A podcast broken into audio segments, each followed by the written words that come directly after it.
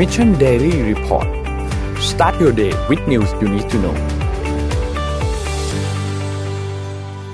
สวัสดีครับยินดีต้อนรับเข้าสู่ Mission Daily Report ประจำวันที่ 19 ตุลาคม 2020 นะครับ วันนี้อยู่กับพวกเรา 3 คนตอน7โมงเช้า สวัสดีพี่ปิ๊ก สวัสดีพี่แท็บครับสวัสดีครับน้องแท็บอุ๊ยเราไม่ได้ครบ 3 คนนี้นานเหมือนกันนะ นานๆนานหนะมุนเวียนไปเรื่อยๆมากอ่าหมุนเวียนหมุนเวียนฮะ วันนี้เราไปอัปเดตตัวเลขกันเร็วๆครับเพราะวันนี้ข่าวค่อนข้างเยอะมากนะครับ ตัวเลขผู้ติดเชื้อสะสมตอนนี้ 39ล้าน7 4 5 0 33 คนนะครับ ตัวเลขผู้เสียชีวิตอยู่ที่1ล้าน1 1 9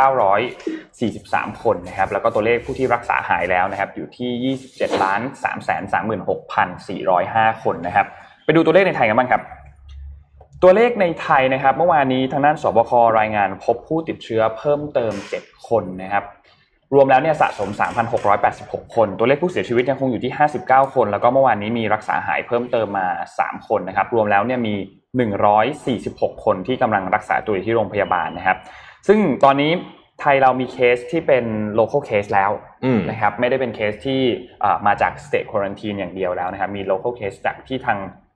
ที่ก่อนตาหดน้านี้ใช่ไหมที่ตราดครับใช่ครับอืมซึ่งก็เป็นเคสที่ค่อนข้างน่าเป็นห่วงนะครับ อยู่ที่อำเภอแม่สอดจังหวัดตากนะครับเคสอันนี้เนี่ยค่อนข้างรุนแรงไม่ไม่ไม่ใช่เขารุนแรงอะเขาใช้คำว่าค่อนข้างน่ากลัวแล้วก็น่าเป็นห่วงอืมเพราะว่าเราไม่ได้มีผู้ติดเชื้อ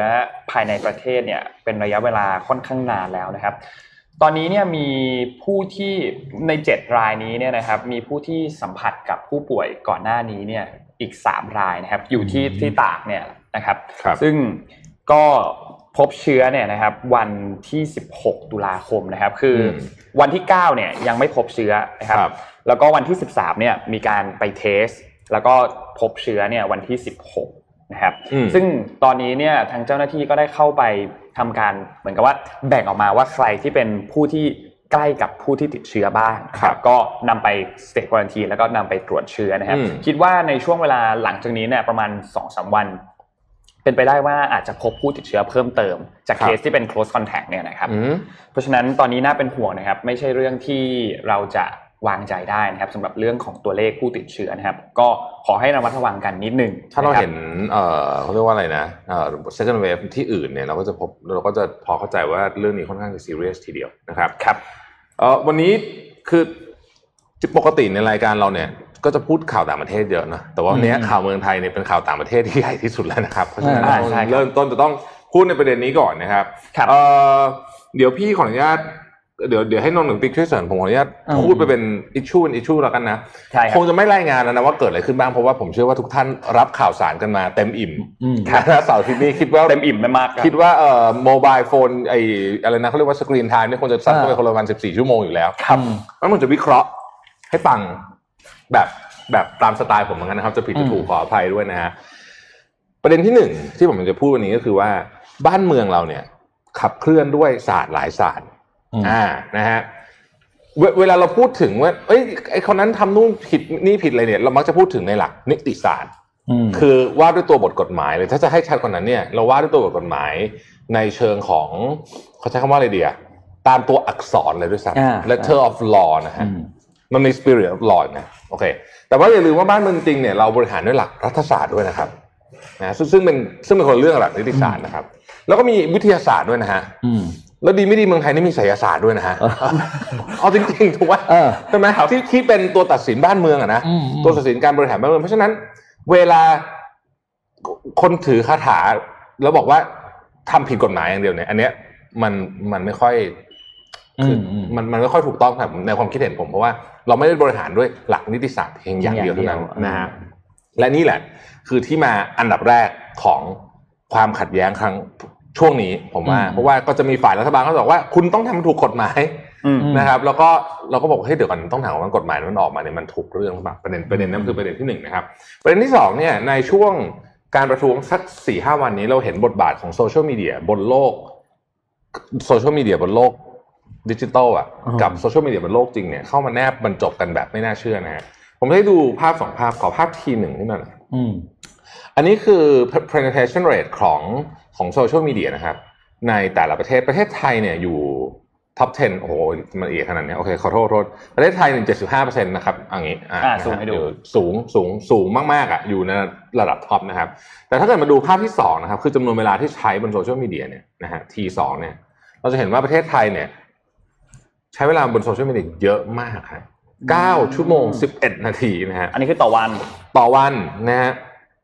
คือเยอะเยอะมากนี่เรียกว่าน่าจะติดเรียกว่าทุกนาทีแทบจะทุกนาทีที่คุณตื่นอะถูกต้องถูกต้อง เพราะฉะนั้นอืมบทบาทของโซเชียลมีเดียในสังคมไทยจึงสูงมากอืมเมื่อเทียบกับที่อื่นนะฮะผมให้ดูอีกภาพหนึ่งคือภาพ T15 นะครับ ให้ดูปริมาณผู้ใช้ Facebook ในประเทศไทยนะฮะ Facebook ในประเทศประเทศไทยเนี่ยเป็นตลาดสำคัญมากของ Facebook เพราะปีนี้จบปีนี้คาดว่าจะมีคนใช้งาน Facebook ทั้งหมด 52 ล้านคนนะฮะซึ่งเกือบเกือบๆจะอีกนิดเดียวก็ประชากรมีเท่าไหร่เออเจ็ดสิบล้านถูกไหมฮะอืมโอเคอะเราละนี่คือความสำคัญของโซเชียลมีเดียทีนี้เล่าย้อนกลับไปเวลานิดหนึ่งจำได้ไหมว่าวันก่อนวันที่ 16 ตุลาซึ่งเป็นวันที่วันมีศุกร์เรื่องเยอะที่สุดเนี่ยนะฮะ ตอนแรกม็อบบอกจะไปราชประสงค์อืมครับตำรวจก็ขนกองกองทัพฟอร์มยักษ์ไปเลยนะฮะไปปิดรอล็อกเลยราชประสงค์โอ้โหล็อกมีเต็มที่เลยนะฮะปรากฏว่าย้ายไปปทุมวันแทนงงคืออันเนี้ยมันไม่เคยเกิดขึ้นในประวัติศาสตร์ของของม็อบประเทศไทยประเทศไทยบอกไปไหนก็คือไปที่นั่นนะฮะแต่ครั้งนี้พอย้ายไปปทุมวันแทนแล้วก็อีกวันหนึ่งนะฮะก็บอกว่าจะไปจะไปอนุสาวรีย์ชัยสมรภูมิใช่ไหมครับอ่าวันนี้ก็วันเสาร์นะฮะวันเสาร์ครับ แล้วก็บอกว่าจะไปรถไฟฟ้านะ แล้วก็รัฐบาลก็เลยต้องสั่งปิดรถไฟฟ้าปิด MRT อืมซึ่งเดี๋ยวประเด็นนี้ผมจะคุยต่อว่ามันควรจะต้องปิดไหมนะฮะไม่ไป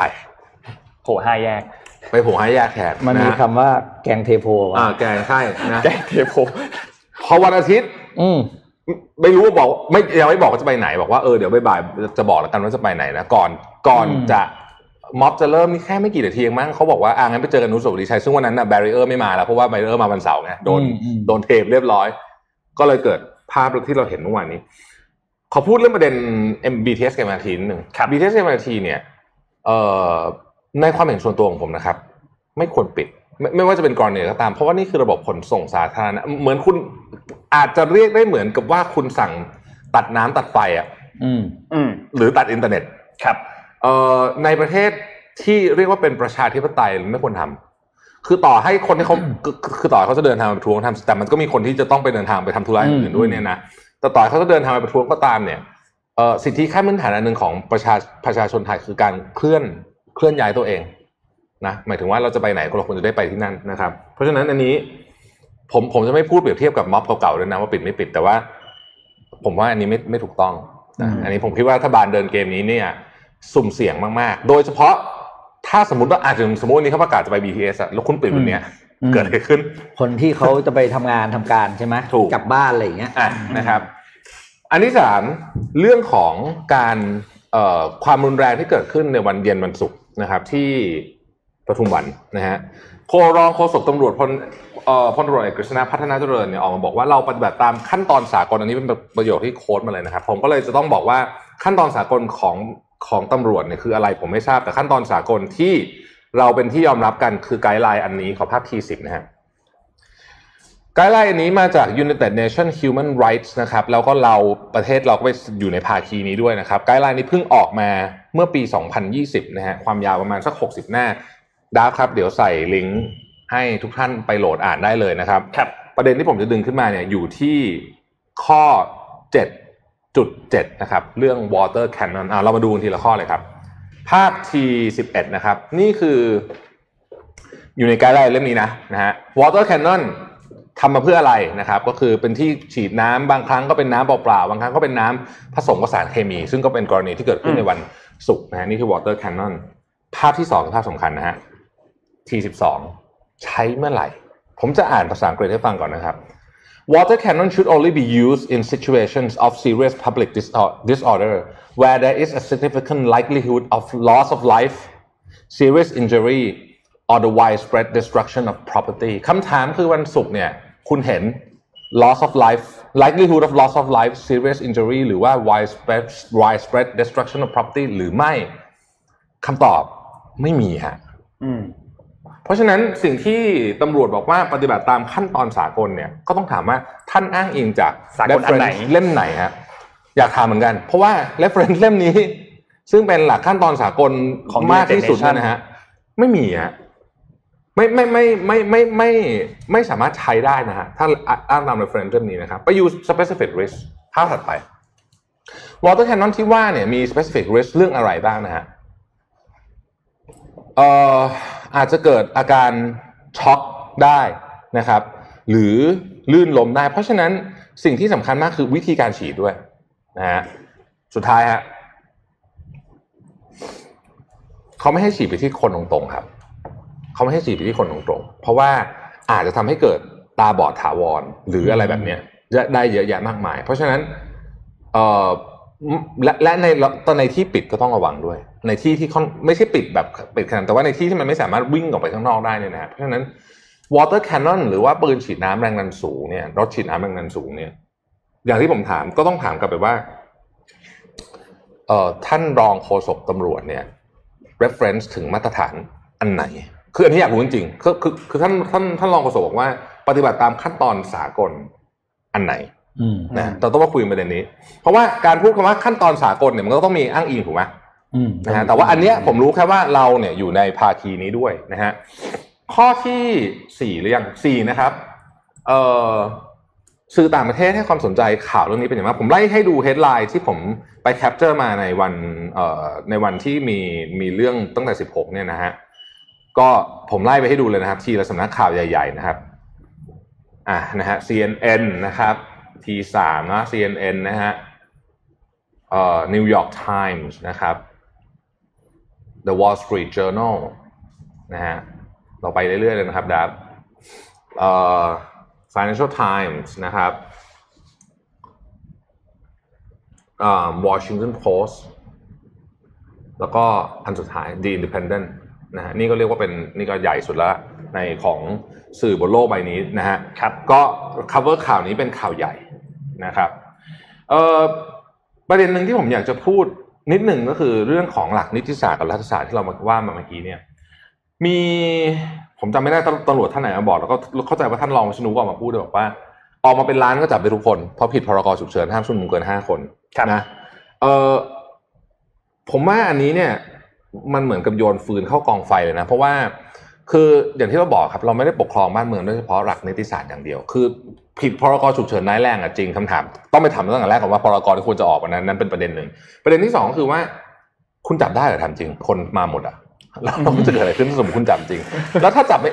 หรือหรือว่าพูดไปเพราะว่าจะได้ selected จับได้เป็นคนๆไปนะฮะอย่างคุณหมอที่คุณหมอหมอทศพรใช่ไหมทศพรเออที่เป็นคุณหมอภาคสนามใช่ไหมอืมครับที่เข้าไปแล้วโดนจับ อันนี้ก็ก็เป็นคำถามมากว่าเอ๊ะอันนี้คือหลักนิติศาสตร์เป็นยังไงอีกคนนึงบอกว่า ประเด็นที่น่าสนข้อสุดท้ายที่ผมจะพูดประเด็นนี้คือเรื่องของสภานะฮะซึ่งมีคนบอกเฮ้ยสองอ๋องที่สภาเขาเปิดแล้วว่าจะให้ประเดิดจะประชุมทำไมตอนนี้ผมบอกเฮ้ยเรื่องมันเรื่องมันรอสองที่ไม่ได้เหมือนตอนนั้นน่ะที่คอรมอจะประชุมแล้วก็บอกว่าวันวันอังคารประชุมแล้วอืมไอ้มาตรการช่วยเหลือน่ะคืออืมคือมันไม่ควรจะรอไม่สไม่องควรอาทิจะตย์รอนี่เลมันยนานมากเลยนะครับสำหรับอืมเหตุการณ์มันประเภทนี้นะฮะแต่ว่าเมื่อวานนี้ก็ได้ข่าวว่าเอ่อประธานสภาคุณชวนหลีกภัยจะพูดคุยกับ พรรคร่วมรัฐบาลกับพรรคฝ่ายค้านว่าจะเปิดประชุมสมัยวิสามันหรือไม่ เพราะมันต้องการเสียง250เสียงใช่ไหมอืมครับในสามนะครับเออตอนนี้เราก็เราก็สงสัยแล้วสสอะไรทั้งหลายเขาหายไปไหนหมดตัวนี้อืมนนท์นนท์นนท์เปิดช่วงภาพเนี้ยให้ดูช่วงแล้วเนี้ยกันคือเราก็นนท์ปรินนท์ไปไปอ่ามานี่เป็นภาพของนนท์นะนนท์ไปไปมามาทั้งหมดนนท์ไปมาทั้งหมดแหละทั้งทั้งสามวันอืมเอายกเว้นวันเสาร์เพราะวันเสาร์ไปไม่ทันนะครับพอดีติดธุระเราไปไม่ทันสุดท้าย เมื่อวันศุกร์เนี่ย ภาพที่เห็นเราเราจะเห็นภาพค่อนข้างรุนแรงเกิดขึ้นอืมอย่างที่เราเห็นที่มีการแชร์กันไม่ว่าจะเป็นเรื่องของรถน้ำแล้วก็เรื่องของการฉีดน้ำสีฟ้าอันนั้น ซึ่งก็มีจริง อันนี้เราเห็นจริงๆแล้วก็แต่ว่าตัวน้ำอันนั้นเนี่ยตอนนี้ก็ยังไม่รู้ใช่ไหมว่าส่วนผสมคืออะไรใช่ใช่เขาก็ยังไม่บอกยังไม่บอกใช่ไหมครับอืมก็ก็รอดูอยู่เหมือนกันว่าตัวตัวน้ำอันนั้นเนี่ยมีส่วนผสมอะไรเขาเรียกอะไรนะก็ก็อยากรู้เหมือนกัน จริงๆจริงๆไอตัวสารอันนี้คิดว่าน่าจะเป็นสิ่งที่ต้องต้องอยู่ในสเปคอยู่แล้ว ว่ามันคือสารเคมีอะไร น่าจะต้องถูกต้องน่าจะต้องสามารถแจ้งให้กับเอ่อประชาชนทราบได้อยู่แล้วว่ามันคือสารเคมีอะไร ไม่ใช่แค่บอกอย่างเดียวว่ามันไม่อันตรายสามารถล้างออกได้อืมมันควรจะสามารถที่จะแจ้งได้ว่ามันคือสารชนิดอะไรนะครับ เพราะว่าในเรื่องของการวินิจฉัยในเรื่องการรักษาทางแพทย์เนี่ยการที่รู้ว่าเป็นสารอะไรก็ก็จะรักประษากอบง่ายกับกว่าการรักษาเช่นเดียวกันนะครับอืมส่วนในเหตุการณ์วันเสาร์เนี่ยอันเนี้ยนนท์ไม่ได้ไป แต่เราได้เห็นภาพรีแคปหลาย ๆ เหตุการณ์ไม่ว่าจะเป็นเรื่องของการส่งของที่ดูแล้วภาพรวมดูไม่ได้มีความรุนแรงอืมนะครับ ส่วนเมื่อวานนี้เมื่อวันอาทิตย์ที่ไปที่อนุสาวรีย์เนี่ย เมื่อวานนี้ก็ภาพไม่ค่อยรุนแรงนะแต่ที่ที่นนท์นั่งอยู่นะ ส่วนใหญ่ผู้ชุมนุมจะนั่ง แล้วก็ถ้ามีแจกของหรือมีรถพยาบาลผ่านมาก็จะยืนขึ้นมา เดี๋ยวเปิดภาพไล่ตั้งแต่ภาพ N4 ถึง N6 เปิดภาพให้ดูก็ได้ครับ อันนี้คือภาพภาพที่เก็บมาคร่าวๆ อันนี้คือตอนตอนตอนตั้งแต่เริ่มตอนไปถึงเลยคน คือฝนมันก็ตกพอสมควร ทุกคนค่อนข้างเตรียมพร้อมนะ คือมีทั้งเสื้อกันฝนมีร่มมา แล้วก็ยืนกลางกันแบบนั้นนั่งกลางกันแบบนั้นนะครับ เปิดภาพถัดไปให้ดูได้เลยครับ แล้วพอตอนเริ่มมืดๆก็เป็นประมาณนี้ฝนหยุดตกแล้วนี่นนท์ถ่ายเองใช่ไหมเนี่ยถ่ายเองครับ อันนี้เป็นภาพที่นนท์ถ่ายเองเมื่อวานนี้โหกล้องดีอย่างกับนักข่าวเลยเนี่ยเออแล้วก็ล้องดีอย่างกล้องโปรนะ แล้วก็อีกภาพหนึ่งครับ ตอนกำลังกลับ อันนี้ตอนนี้อยู่ประมาณช่วงสองใกล้ใกล้ๆประมาณสองทุ่มยี่สิบแล้ว ตอนนี้หลังจากช่วงเวลาตอนประมาณนี้เนี่ยก็ทางแกนนำก็ได้ประกาศยุติการชุมนุม เมื่อวานนี้ยุติการชุมนุมตอนสองทุ่มยี่สิบนะครับอืมซึ่งจะเห็นว่าตอนตรงวงกลมตรงนั้นคนไม่ได้เต็มทั้งหมดนะอืมเต็มฝั่งที่นนท์อยู่คือฝั่งเกาะพญาไทครับก็ตรงนั้นอะเต็มแต่อีกด้านหนึ่งไม่ได้ไม่ได้เต็มแน่นขนาดนั้น เพราะว่าเครื่องตัวเครื่องเสียงเนี่ย ก็เหมือนกับว่าอยู่ตรงแค่ฝั่งเดียว ไม่ได้ครอบคลุมขนาดนั้นนะครับอืมแล้วก็ประเด็นเรื่องของการปราศัยเมื่อวานนี้เนี่ยตอนที่ไมโครโฟนมาตอนที่เครื่องเสียงมาเนี่ยก็มีการประกาศปราศัยว่า มีใครปราศัยได้ไหมครับ ขอเชิญให้เข้ามาปราศัยหน่อยคือเหมือนกับว่าก็ไม่ได้มีแกนนำที่เตรียมพร้อมมาที่จะมาปราศัยก็มีหลาย ๆ คนที่ขึ้นมา ซึ่งต้องบอกว่าอันนี้คือจากข้อมูลที่นนท์เดินผ่านเองนะ ประมาณ 80%เป็นเด็กเป็นเด็กนักเรียนนักศึกษา ค่อนข้างค่อนข้างที่จะเยอะมากนะครับ รอบตัวนนท์คือเดินมา 10 คน 8 คนเป็นนักเรียนเป็นนักศึกษาครับมีส่วนหนึ่งที่เป็นผู้ใหญ่แล้วก็มีส่วนหนึ่งที่เป็นแบบว่ารถรถขายของอืมประมาณนี้นะครับ ซึ่งโดยรวมแล้วภาพรวมก็ดูไม่ได้มีอะไร แล้วก็มีการตะโกนว่าตำรวจอยู่ทางนั้นตำรวจอยู่ทางนี้ ซึ่งนนท์เดินกลับมาทางฝั่งสะพานควายก็ไม่เห็นอะไร ไม่ไม่ได้เห็นรถตำรวจไม่ได้เห็นอะไรนะครับ แต่ว่าไม่แน่ไม่อีกฝั่งหนึ่งไม่แน่ใจนะเพราะว่าอันนี้นนท์ไม่ได้เห็นเองพอดีนนท์อยู่ฝั่งอีกด้านหนึ่งนะครับ ซึ่งก็โดยรวมแล้วเนี่ยคิดว่าวันนี้ต้องรอดูว่าจะมีการนัดชุมนุมอีกหรือเปล่านะครับอืมแต่ว่าถ้าเปรียบเทียบกับที่ฮ่องกงนะตอนที่ฮ่องกงมีการชุมนุมกันค่อนข้างหนักเนี่ยตอนนั้นเนี่ยวันธรรมดาเขาไม่ชุมนุมกันอืมเขาจะชุมนุมกันเสาร์อาทิตย์ คือไม่ได้มีการหยุดงานมาชุมนุมนั่นแหละ แล้วก็ม็อบส่วนใหญ่จะไม่ได้มีการค้าง จะเป็นม็อบที่มาแล้วก็ไปอืมมาแล้วก็ไปนะครับ ซึ่งก็ ต้องบอกว่าอย่างที่บอกเลยเป็นยุทธการที่เขาเรียกว่าอะไรนะแกงเทโพคือซึ่งค่อนข้างยากมากเมื่อวานนี้กว่ากว่าจะรู้ว่าไปที่ไหนเนี่ยอืมนนท์เองก็โดนแกงเหมือนกันนะฮะอืมตอนแรกเกือบจะไปโผล่ที่ห้าแยก แล้วสุดท้ายก็มาที่อนุสาวรีย์นะครับ เพราะฉะนั้นม็อบครั้งนี้เป็นสิ่งที่แปลกก็ใหม่ก็เป็นเป็นรูปแบบที่เป็นรูปที่แบบใหม่รูปที่แบบใหม่ทุกคนไม่คุ้นเคยอะอ่าใช้คำนี้แล้วกันใช่ต้องทุกคนต้องไม่คุ้นเคยต้องต้องตามไว้แต่เจ้าหน้าที่ก็ไม่คุ้น คนชุมนุมเองก็ยังไม่คนคุ้นชุมเลนุยมเองก็ยังงงกันคนชุมนุมเองก็ไม่คุ้นเพราะเขานัดหมายกันยังไงเออใช่เขานัดหมายกันยังไงอะไรอย่างเงี้ยเขาบอครักบก็เป็นก็เป็นเป็นอีกผมว่าถ้ามองในแง่ของอะเกาเรามองกันในการตลาดเนาะการชุมนุมครั้งเนี้ยโอ้โหได้เรียนรู้อะไรเยอะมากเลยนะครับคืออย่างน้อยเนี่ยหนึ่งก็คือเรื่องของรูปแบบที่มันเคยใช้ได้มันใช้ไม่ได้ละอืมสองคือวิธีการสื่อสาร อืมอันอันที่บอกยอมแล้วว่าอื้อหือถ้าคุณจะคุยกับอะไรนะเขาเรียกกลุ่มเป้าหมายคุณนะอืมคุณต้องคุยในที่ที่เขาอยู่ไงใช่กับภาษาที่เขาคุยเมื่อเช้าก็เห็นทวิตคนก็ส่งมามีคำศัพท์ใหม่เต็มไปหมดเลยอะเราอ่านแล้วอ๋อใช่เราอ่านแล้วเราก็ขำนะบางอันนนท์ก็ไม่รู้ว่ามันแปลว่าอะไรเหมือนกันเสาร์เสาร์อาทิตย์นี้น่าจะเป็นน่าจะเป็นเอ่อมีเหตุการณ์สองเหตุการณ์ใหญ่ในโซเชียลมีเดียเมืองไทยครับเหตุการณ์ที่หนึ่งก็คือผมเชื่อว่ามีมหกรรม unfriend กันแบบมโหฬารใน Facebook อืมอืมครับแต่แบบเยอะมากเยอะมากเยอะมากจริงๆว่าแบบผมว่าถ้าเกิดเห็น stat ของการ unfriend ถ้าเราอยู่หลังบ้านเนี่ยผมว่ามันจะเยอะแบบมโหฬารมาก อีกเหตุการณ์หนึ่งคือการเกิดขึ้นของเทเล gram เทเล gram ไม่ได้เป็นของใหม่นะฮะมีมานานมากแล้วมีมานานแล้วแต่ว่าเสาร์อาทิตย์เนี้ยผมว่าคนโหลดเทเล gram ไอคนที่อยู่ไอ Tele ไอ dev ที่ที่ Telegram มันน่าจะเป็นของอเมริกามั้งเขาน่าจะงงว่างงๆนิดนึงเกิดอะไรขึ้นวะเพราะว่ายอดยอดโหลดเยอะจริงปกติมีคนโหลดวันละร้อยอะไรอย่างเงี้ย แต่ว่าเสาร์อาทิตย์เนี่ยจะมีคนโหลดแบบหลักแสนหลักแสนหลักแสนอาจไม่รู้เท่าไหร่เนี่ยนะๆคือบางบางกลุ่มที่เขาเหมือนสร้างขึ้นมาเพื่อแชร์ข่าวกันอะไรเงี้ย ตอนนนท์ join เข้าไปหลักพันอะ เมื่อเมื่อเมื่อคืนที่มาดูแบบประมาณแสนกว่าใช่อืมเพราะมันสามารถทำกลุ่มได้ใหญ่ถึงสูงสองแสนเลยนะฮะ Telegram ครับเนี่ยอืมอืมโหดมากเลยนะฮะเออคือเป็นเป็นแบบอภิมหาแบบสุดสุดโหดจริงๆนะ อืมอันทีนี้ผมอยากจะนิดนึงครับก่อนที่จะเข้าเข้าช่วงเจ็ดโมงครึ่งเนี่ย ผมอยากจะเอาคอมเมนต์คือมันมีคอมเมนต์โซเชียลมีเดียเยอะมาก แต่คอมเมนต์ของคนคนนี้เนี่ยผมอืมอยากจะมาเล่าให้ทุกท่านฟังนะครับเผอิญแกเปิดเป็นสาธารณะ ผมก็เลยขออนุญาตเลยแล้วกันนะครับเอ่อพี่กรณ์นะฮะชลากรปัญญาโฉม CEO ของ Workpoint TV นะครับอืมอืมเอ่อพี่กรณ์เขียนแบบนี้ครับบอกว่าวันที่ 14 ตุลาเนี่ยเสียงที่มีสองส่วนเนี่ยเอ่อก็ยังแบบสงวนท่าที 15 ตุลาเนี่ยเสียงแตกออกชัด แต่ก็มีหลายส่วนที่ยังสงวนท่าทีอืมวันที่ 16 หลังไอ้เหตุการณ์ลดน้ำเนี่ยเสียงส่วนหนึ่งที่แม้ไม่เห็นด้วย แต่ก็สงบนิ่งไปจากสิ่งที่เกิดขึ้น ในขณะที่เสียงส่วนหนึ่งกลับลุกโชน จากเดิมที่กระพือมาตั้งแต่วันที่ 14 แล้วก็ปูพื้นฐานมาก่อนอันนี้ก่อนอื่นต้องอธิบายก่อนเผื่อท่านไหนที่ไม่รู้จักพี่กรณ์นะครับพี่คุณชลากรณ์ปัญญาโฉมเนี่ยเป็นคนที่เอ่อมอนิเตอร์โซเชียลมีเดียของประเทศไทยอย่างเข้มข้นมาก แล้วก็ด้วยหน้าที่การงานด้วยและด้วยความสนใจส่วนตัวด้วยนะครับ สิ่งที่พี่กรณ์เขียนไว้ก็บอกว่าจากนี้ถ้าจะทำอะไรอีกหรือมีอะไรอีกเนี่ยก็เรียกว่าเข้าใกล้สิ่งที่เรียกว่า critical mass หรือว่าภาษาไทยเรียกว่ามวลวิกฤตเต็มทนพอแปลเป็นภาษาไทยก็จะงงๆหน่อยแต่ว่า critical mass นี่คือ คือเรื่องที่อืมเป็น keyword กระแสใหญ่นะฮะอืมจำนวนประชากรบนโซเชียลมีเดียแบบ Facebook เนี่ยอาจจะไม่ใช่ประชากรทั้งประเทศ แต่อย่างที่ผมให้ดูรูปเมื่อกี้เกือบทั้งประเทศนะแต่มันสามารถสร้าง critical mass ได้นะครับแล้วจากกลุ่มคนตรงนั้นเนี่ยเวลามันขยายไปปุ๊บเนี่ยบางทีมันเกินจะรับมืออืมนะฮะ แล้วก็ถ้าเกิดเป็น Facebook เนี่ยมันไม่ใช่เฉพาะเยาวชนแล้วไง Facebook นี่มันเป็นประชากรที่มีทั้งเยาวชนจนไปถึงคนอายุ 80อะอ่า80 90 ก็เล่น Facebook ถูกไหมฮะครับเพราะฉะนั้นเนี่ยเอิ่มในช่วงที่ผ่านมานะครับช่วงที่ผ่านมาคือก่อนสัปดาห์นี้เนี่ยประชากรบน Facebook เนี่ยยังค่อนข้างสงวนท่าที ยังลงอืมยังยังลงรูปช็อปกินเที่ยวอะไรอยู่อ่าเยอะพอยังสมควรนะฮะแต่ไอการสงวนท่าทีเนี่ยเริ่มค่อยๆหายไปในสุดสัปดาห์ที่ผ่านมานะครับ ดังนั้นหลังรดน้ำ รดน้ำนี่คือรดรดรดแล้วฉีดน้ำแม่น้ำสูงครับนะครับเอ่อส่วนที่สงวนท่าทีเนี่ย เสียไปละส่วนนั้น แล้วก็หากขยับอะไรอีกเนี่ย ก็อาจจะถึงจุด critical mass ที่พร้อมจะประทุได้ทุกเมื่อทุกเมื่อก็คือนับตั้งแต่ตอนนี้เป็นต้นไปอืมอืมนะครับ เพราะฉะนั้น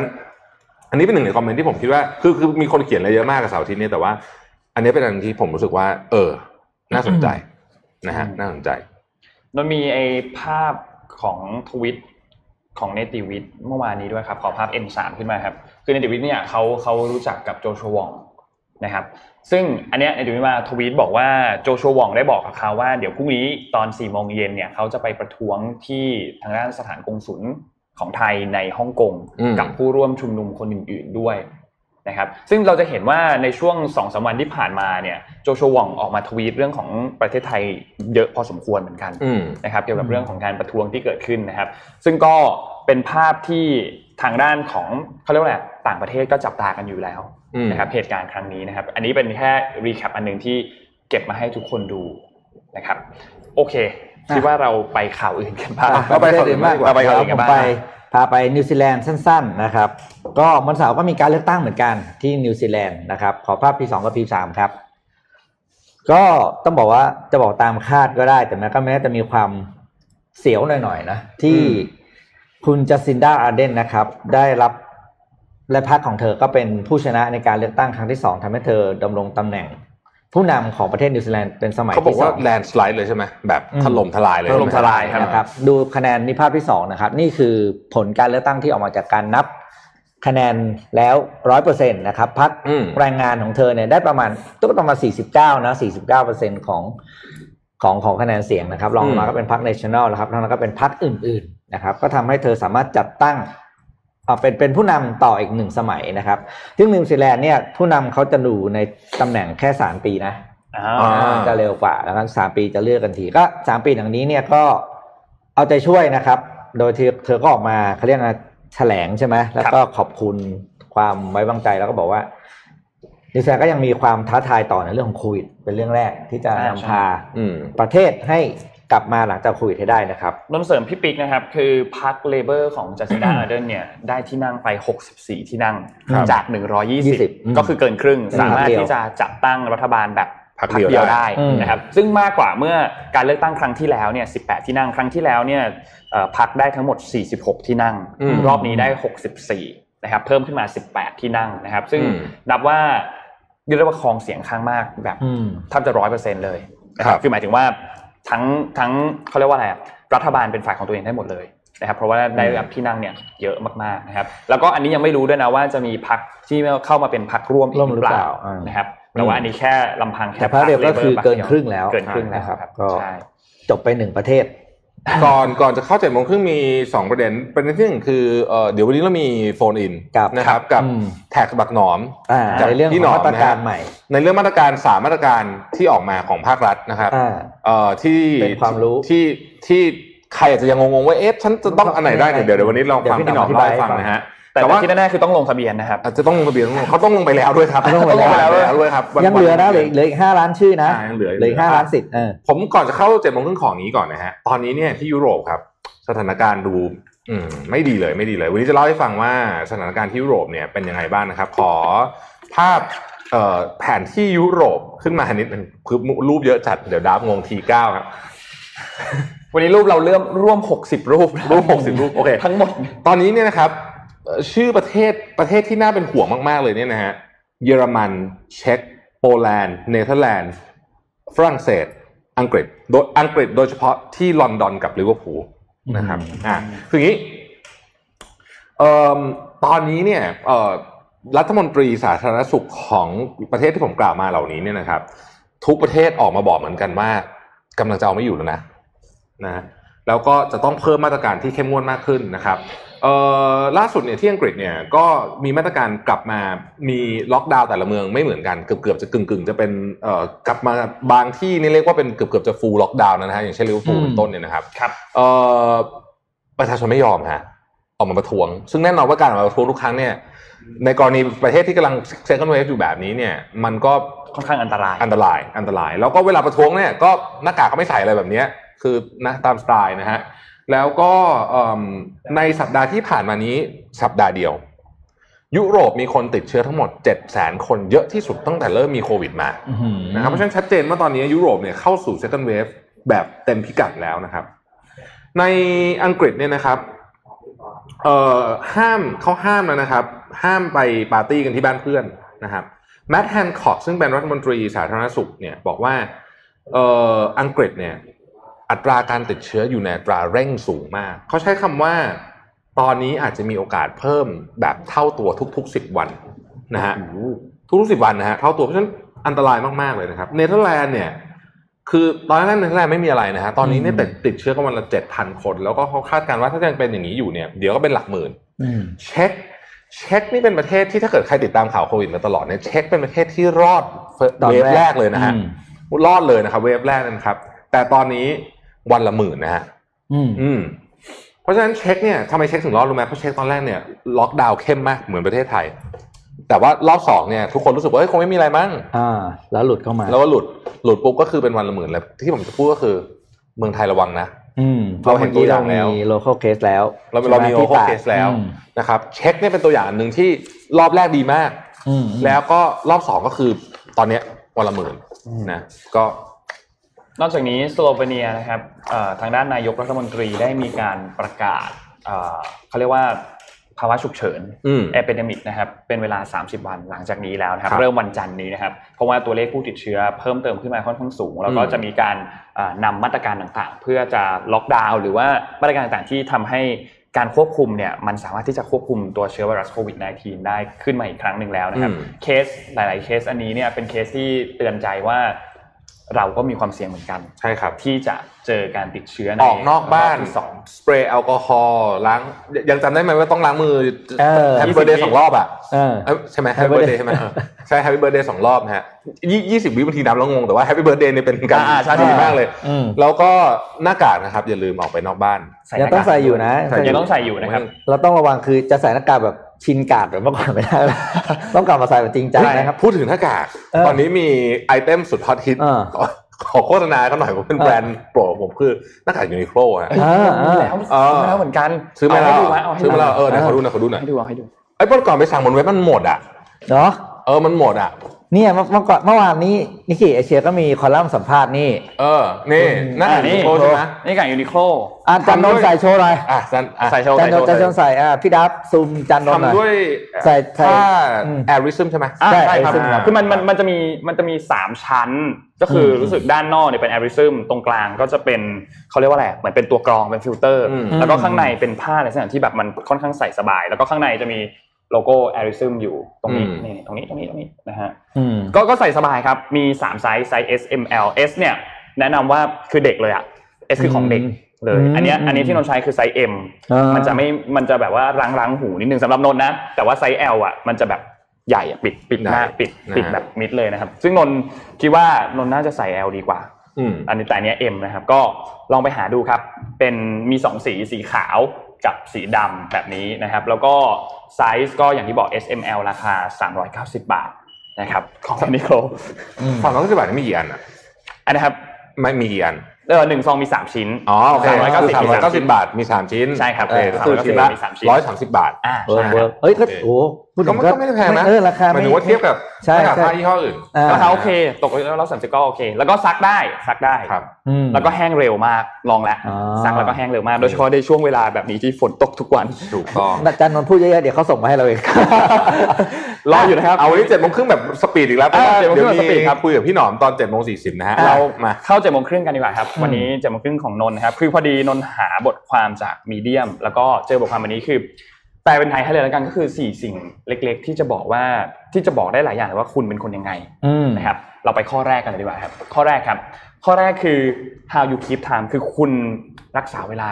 ยังไงอืมคือแบบใช้เวลายังไงนะครับอืมขอภาพถัดไปครับ คือถ้าเมื่อไหร่ก็ตามที่แบบ เวลาเคยมีไหมมีเพื่อนหรือว่ามีเพื่อนร่วมงานที่แบบมักจะมาสายตลอดเลยอะคือต้องให้คอยโทรตามตลอดว่าเฮ้ยถึงหรือยังมามาประชุมแล้วนะจะประชุมแล้วนะมาหรือยังประมาณเนี้ยซึ่ง เรื่องนี้พอทำบ่อยเข้าบ่อยเข้าบ่อยเข้าเนี่ยมันเป็นการแสดงให้เห็นถึงว่าคุณไม่ค่อยให้ความเคารพกับเวลาของคนอื่นอืมๆคือสมมุติว่าเราประชุมกัน 10 คนเลท10นาทีเนี่ยเท่ากับว่าเสียเวลาของคน 10 คนไปคนละ 10 นาทีก็ร้อยนาทีแล้วนะขออธิบายนิดนิดหนึ่ง สมมุติว่าประชุมหนึ่งชั่วโมง แล้วคุณเลทสิบนาที แล้วเขาเริ่มประชุมไม่ได้เพราะคุณเนี่ยนะครับอืมมันคือการหายไป 16.67%ของเวของเวลา efficiency หายไป 16.67%คุณลองนึกถึงโรงงานที่ efficiency หายไป 16.67%นี่ต้องปิด renovate เลยนะครับ เพราะฉะนั้นประชุมก็เหมือนกันนะอืมอืมอะเพราะฉะนั้นครับสำคัญมากนะครับ ขอภาพต่อไปครับ ซึ่งเวลาที่ถ้าไปสายมากๆในหลาย ๆ ครั้งเนี่ย อันนี้ไม่ใช่แค่เรื่องงานแล้ว แต่ว่าเมื่อไหร่ก็ตามที่สมมติว่าเอาเนี่ยนัดเพื่อนอะ คุณโน้ตอืมโน้ตเชื่อว่าทุกคนมีเพื่อนที่แบบนัดกินข้าวกันไอ้นี่เที่ยงเด็ดตลอดและไอเนี้ยมาแบบบ่ายโมงตลอดอะไรเงี้ยอืมจะรู้แล้วว่ามีมีไอเนี้ยมีเวลามันพูดว่ามันจะมากี่โมงอะเชื่อไม่ค่อยได้ แล้วถ้ามันเป็นบ่อยๆมากขึ้นเนี่ยมันเราจะแบบเขาเขาใช้คำว่า they can depend on you to keep your word ก็คือแบบอืมคนที่พูดอะไรความน่าเชื่อถือของเราก็จะหายไปความน่าเชื่อถือมันจะลดลงพูดอะไรเราก็รู้สึกว่าเฮ้ยเดี๋ยวมันก็ช้าอีกหรือเปล่าเดี๋ยวมาเลทอีกหรือเปล่า ก็จะความน่าเชื่อถือลดลง เพราะฉะนั้นไม่ควรทำนะอืมเรื่องเนี้ยควรจะระมัดระวังไว้ให้ดีเรื่องของ เรื่องเรื่องของเวลานะครับ ข้อที่สองครับ how you engage in a conversation อันเนี้ยน่าสนใจมากขอภาพถัดไปเลยเขาบอกว่าเมื่อไหร่ก็ตามที่เวเวลาที่คุณเวลาเรารับโทรศัพท์อะอืมเสียงแรกอะสวัสดีอะเราจะรู้แล้วว่าคนเนี้ยอารมณ์เป็นยังไงอืม ค่อนข้างบอกได้เยอะเลยนะโทนโทน of voice เนี่ยคือโทนเสียงของคนเวลาเราพูดคุยกับใครเนี่ยเราจะรู้เลยว่าวันเนี้ยเขาอารมณ์ดีหรืออารมณ์ไม่ค่อยดี เราจะรู้เลยมันมันมันจะรู้จากคำแรก ยิ่งถ้าแบบเป็นการพูดคุยกันต่อหน้าเนี่ยมันจะเห็นเลยว่า คนคนเนี้ยกำลังอยู่ในมูดแบบไหนอืมเราเราต้องรับมือยังไงกับการคุยกับคนนี้นะครับ ซึ่งหลาย ๆ ครั้งเนี่ยมันจะบอกความเป็นตัวเราพอสมควรเหมือนกันเวลาเราพูดคุยกับใคร โดยเฉพาะการเป็น first impression อย่างเงี้ยอืม ค่อนข้างสำคัญนะครับ ขอข้อต่อไปครับ ซึ่งการที่จะเข้าไป engage กับ conversation หรือว่ามีส่วนร่วมกับบทสนทนาอันนั้นเนี่ยสิ่งหนึ่งที่สามารถที่จะ break the ice หรือว่าละลายพฤติกรรมได้เนี่ยคือการถามคำถามให้เยอะ บางครั้งเวลาเราไปนั่งกับใครที่เราไม่รู้จักอะแล้วเราต้องการที่จะแบบเหมือนทำให้สถานการณ์มันไม่แบบเขาเรียกเขาใช้คำว่าอะไรภาษาไทยคือภาษาอังกฤษคือ awkward อะแบบอืมมันแบบรู้สึกแบบแปลกๆรู้สึกแบบอืมไม่ชินอะไรอย่างเงี้ย คือการถามคำถามถามคำถามอะไรก็ได้ สบายๆเพื่อให้ทั้งสองฝ่ายเนี่ยเริ่มมีการ relax มากขึ้น แล้วก็ open กันมากขึ้น สามารถที่จะพูดคุยกันได้ง่ายมากขึ้น ซึ่งบางคนอาจจะมองว่ามันแบบเฮ้ยมันดู offensive ไปหรือเปล่าเราแบบถามตามทางไม่ดูแต่จริงๆแล้วในเชิงของคนที่เป็นคนรับฟังเนี่ยไม่ได้รู้สึกมากมายมากขนาดนั้น ถ้าคำถามไม่ได้ offensive เองอะนะอืมแต่ว่าถ้ามันเป็นคำถามทั่วไปอย่างเงี้ยมันจะทำให้สถานะแบบเอ่อ การสนทนาครั้งนั้นน่ะมันจะดู relax มากขึ้น แล้วก็พูดคุยกันง่ายมากขึ้นอืมนะครับข้อที่สามครับ how you dress อันเนี้ยก็สำคัญเหมือนกันอืมเราเราเคยได้ยินอยู่แล้วว่า การแต่งตัวมันบ่งบอกอะไรหลาย ๆ อย่างมาก ไม่ว่าจะเป็นเรื่องของการละเทศะในพื้นที่อืมต่างๆ เช่น ไปทะเลใส่ชุดว่ายน้ำไปงานที่เป็นงานพิธีการนิดนึงก็แต่งตัวใส่เสื้อเชิ้ตใส่สูทก็เรียบร้อยนิดนึง อันเนี้ยเป็นเรื่องสำคัญมากเพราะว่า ลุคของคุณเนี่ย เวลาที่คุณเจอใครก็ตามเนี่ยอืมมันเป็นเรื่องที่มันบอกอะไรหลายอย่างได้เหมือนกัน ว่าคุณแต่งตัวไปยังไงเหมาะสมกับการละเทศะในงานครั้งนั้นไหมเราให้ข้อยกเว้นนอกจากคุณเป็นมาร์คซักเคอร์เบิร์กอะไรแบบเนี้ยเท่านั้นกับนะสตีฟจ็อบส์อะไรอย่างเงี้ยอะไรพวกเนี้ยนะถ้าถ้ายังไม่ได้เบอร์นั้นเนี่ยก็อย่าพึ่งอ่าใช่นะฮะให้แต่งตัวให้ให้เหมาะสม ดีกว่านะครับซึ่งประเด็นอัเฮ้ยนแต่เนี้มายร์คซักเคอร์เบิร์กเขายังใส่สูทไปสภาเออเลยก็ต้องนะใส่ไม่ไม่ต้ต้อองงใส่ใส่ประเด็นเนี้ยเสริมตรงนี้หนึงคือ เราไม่ได้บอกว่าคุณต้องแต่งตัวแบบแบรนด์เนมหรือของแพงนะใช่คีย์เวิร์ดคือการละเทศะจริงๆอ่าใช่เออคือคุณไปเจออ่าสมมติว่าคุณอ่าเออละกาลเทศะเออเหมาะสมกับสถานการณ์ที่คุณไปหรือเปล่านั่นแหละ ซึ่งเรื่องเนี้ยมันมีการทำรีเสิร์ชด้วยนะ มีรีเสิร์ชอืมในสหราชอาณาจักรแล้วก็ในตุรกีขอภาพถัดไปครับเขาบอกว่าอันเนี้ยเป็นหลักฐานเลยว่าคือ your clothes create your impression คือเสื้อผ้าของคุณเนี่ยจะทำให้แบบมันมัน create your impression มันจะแปลแปลภาษาไทยว่าอะไรเดีย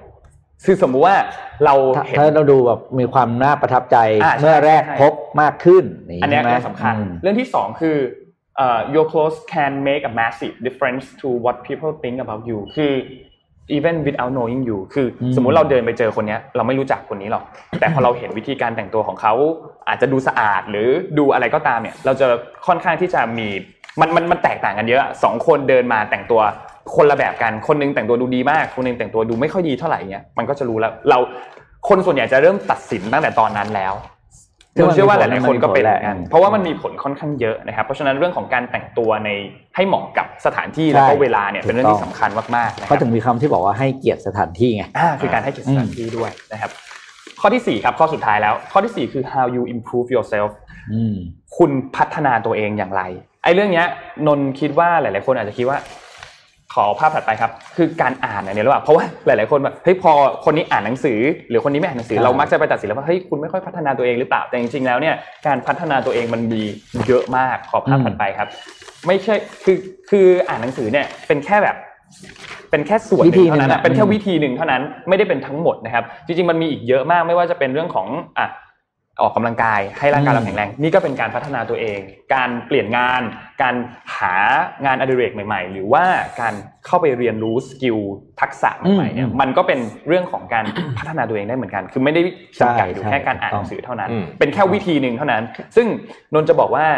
ถ้าคุณค้นพบวิธีการพัฒนาตัวเอง หรือวิธีการรับข้อมูลที่เหมาะสมกับคุณสมมุติอย่างนนท์เนี้ยนนท์ชอบอ่านหนังสืออย่างเงี้ยอืมกับอีกคนหนึ่งชอบฟังมากกว่าฟังอืมพอดแคสต์มากกว่าเงี้ย ซึ่งมันไม่ได้มีอะไรผิดเลยนะ มันเป็นวิธีการรับข้อมูลที่เหมาะสมกับแต่ละแต่ละคน แล้วใครที่สามารถที่จะรับข้อมูลแบบไหนได้ดีกว่ากันในวิธีนั้นเนี่ย คุณก็ไปวิธีนั้นเลย ไม่ได้ผิดเลยที่จะคุณจะใช้วิธีนั้นวิธีเดียวด้วยนะนะครับ ภาพสุดท้ายครับ การพัฒนาตัวเองพวกนี้เนี่ย ถ้ามันได้ทั้งสองแง่เลย ถ้าคุณยังเด็กอยู่ นี่คือการพัฒนาตัวเองเพื่ออีก 10 ปี 20 ปี คุณจะมีชีวิตที่ดีขึ้น มีสกิลอะไรหลายๆอย่างอืมที่มันสามารถที่จะใช้ชีวิตง่ายขึ้น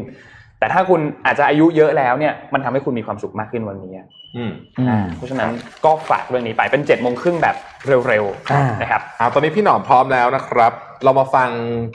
เอ่อคนที่เข้าใจเรื่องนี้มากๆนะฮะพี่หนอมนโยเจ้าขบาอยงเพจ tax ปักหนอมเชื่อว่าหลายท่านที่เป็นที่ฟังอยู่ตอนนี้รู้จักดีอยู่แล้วนะครับอืมสวัสดีครับ พี่หนอมสวัสดีคฮัลโหลรับได้ยินไหมเอ่ยสวัสดีครับสวัสไม่ได้คเจรัอกันนาน สวัสดีครับพี่สวัสดีครับสวัสดีทุกคนครับสวัสดีทุกคนครับสวัสดีครับ เสียงผมไม่มาสักครู่สักครู่นะครับทีก็ยังเซตอัพไม่เสร็จเลยเดี๋ยวนะแป๊บนึงนะฮะพี่น้องคุยกับทักทายแฟนๆไปก่อน สวัสดีทุกคนครับ สวัสดีทุกคนครับขออ๋อสรุปผมไม่ได้ต่อบลูทูธขอโทษโอเคเห็นเหมือนกันครับผมเป็นไงบ้างพี่หนอมช่วงนี้ทำอะไรอยู่ครับช่วงนี้ครับช่วงนี้ก็ทำงานอย่างเดียวเลยครับพี่มีงานให้ทำก็ทำไปเรื่อยๆครับผม เอาพี่หนอมลุยเลยครับอ่าโอเคครับคุยอันนี้คุยเรื่องมาตรการจะให้คุยทั้งสามมาตรการเลยไหมครับ หรือเอาใช่ลทั้ดงหย่อนเอาลดหย่อนก่อนไหมขอสามมาตรการขอสามมาตรการเลยครับขอสามมาตรการเลยใช่ไหมครับเอาเอาอันแรกก่อนที่ว่าผมว่าน่าจะเกี่ยวกับแฟนเอ่อแฟนเพจ Mission To The Moon เยอะที่สุดเลยก็คือไอ้ตัวที่เป็นเรื่องของลดหย่อนภาษีครับ ที่เป็นครับช็อปดีมีคืนครับอันนี้เรียกว่าช็อปดีมีคืน เป็นตัวค่าลดหย่อนนะครับก็คือใช้เป็นสิทธิประโยชน์ในการลดหย่อนภาษี ซึ่งไอ้ตัวลดหย่อนภาษีเนี่ยลดหย่อนได้สูงสุดนะฮะเป็นค่าลดหย่อนได้สูงสุด 30,000 บาทนะครับแต่ต้องซื้อภายในช่วงเวลาคือ 23 ตุลาถึง 31 ธันวา 63 ครับแล้วก็ซื้อสินค้าและบริการที่กฎหมายเขากำหนด ซึ่งก็จะมีอ่าสินค้าและบริการที่อยู่ในระบบภาษีมูลค่าเพิ่มอ่าอืมสินค้าโอท็อปแล้วก็หนังสือ เฉพาะหนังสือครับสามอันนี้ที่จะได้สิทธิลดหย่อนภาษีสามหมื่นครับ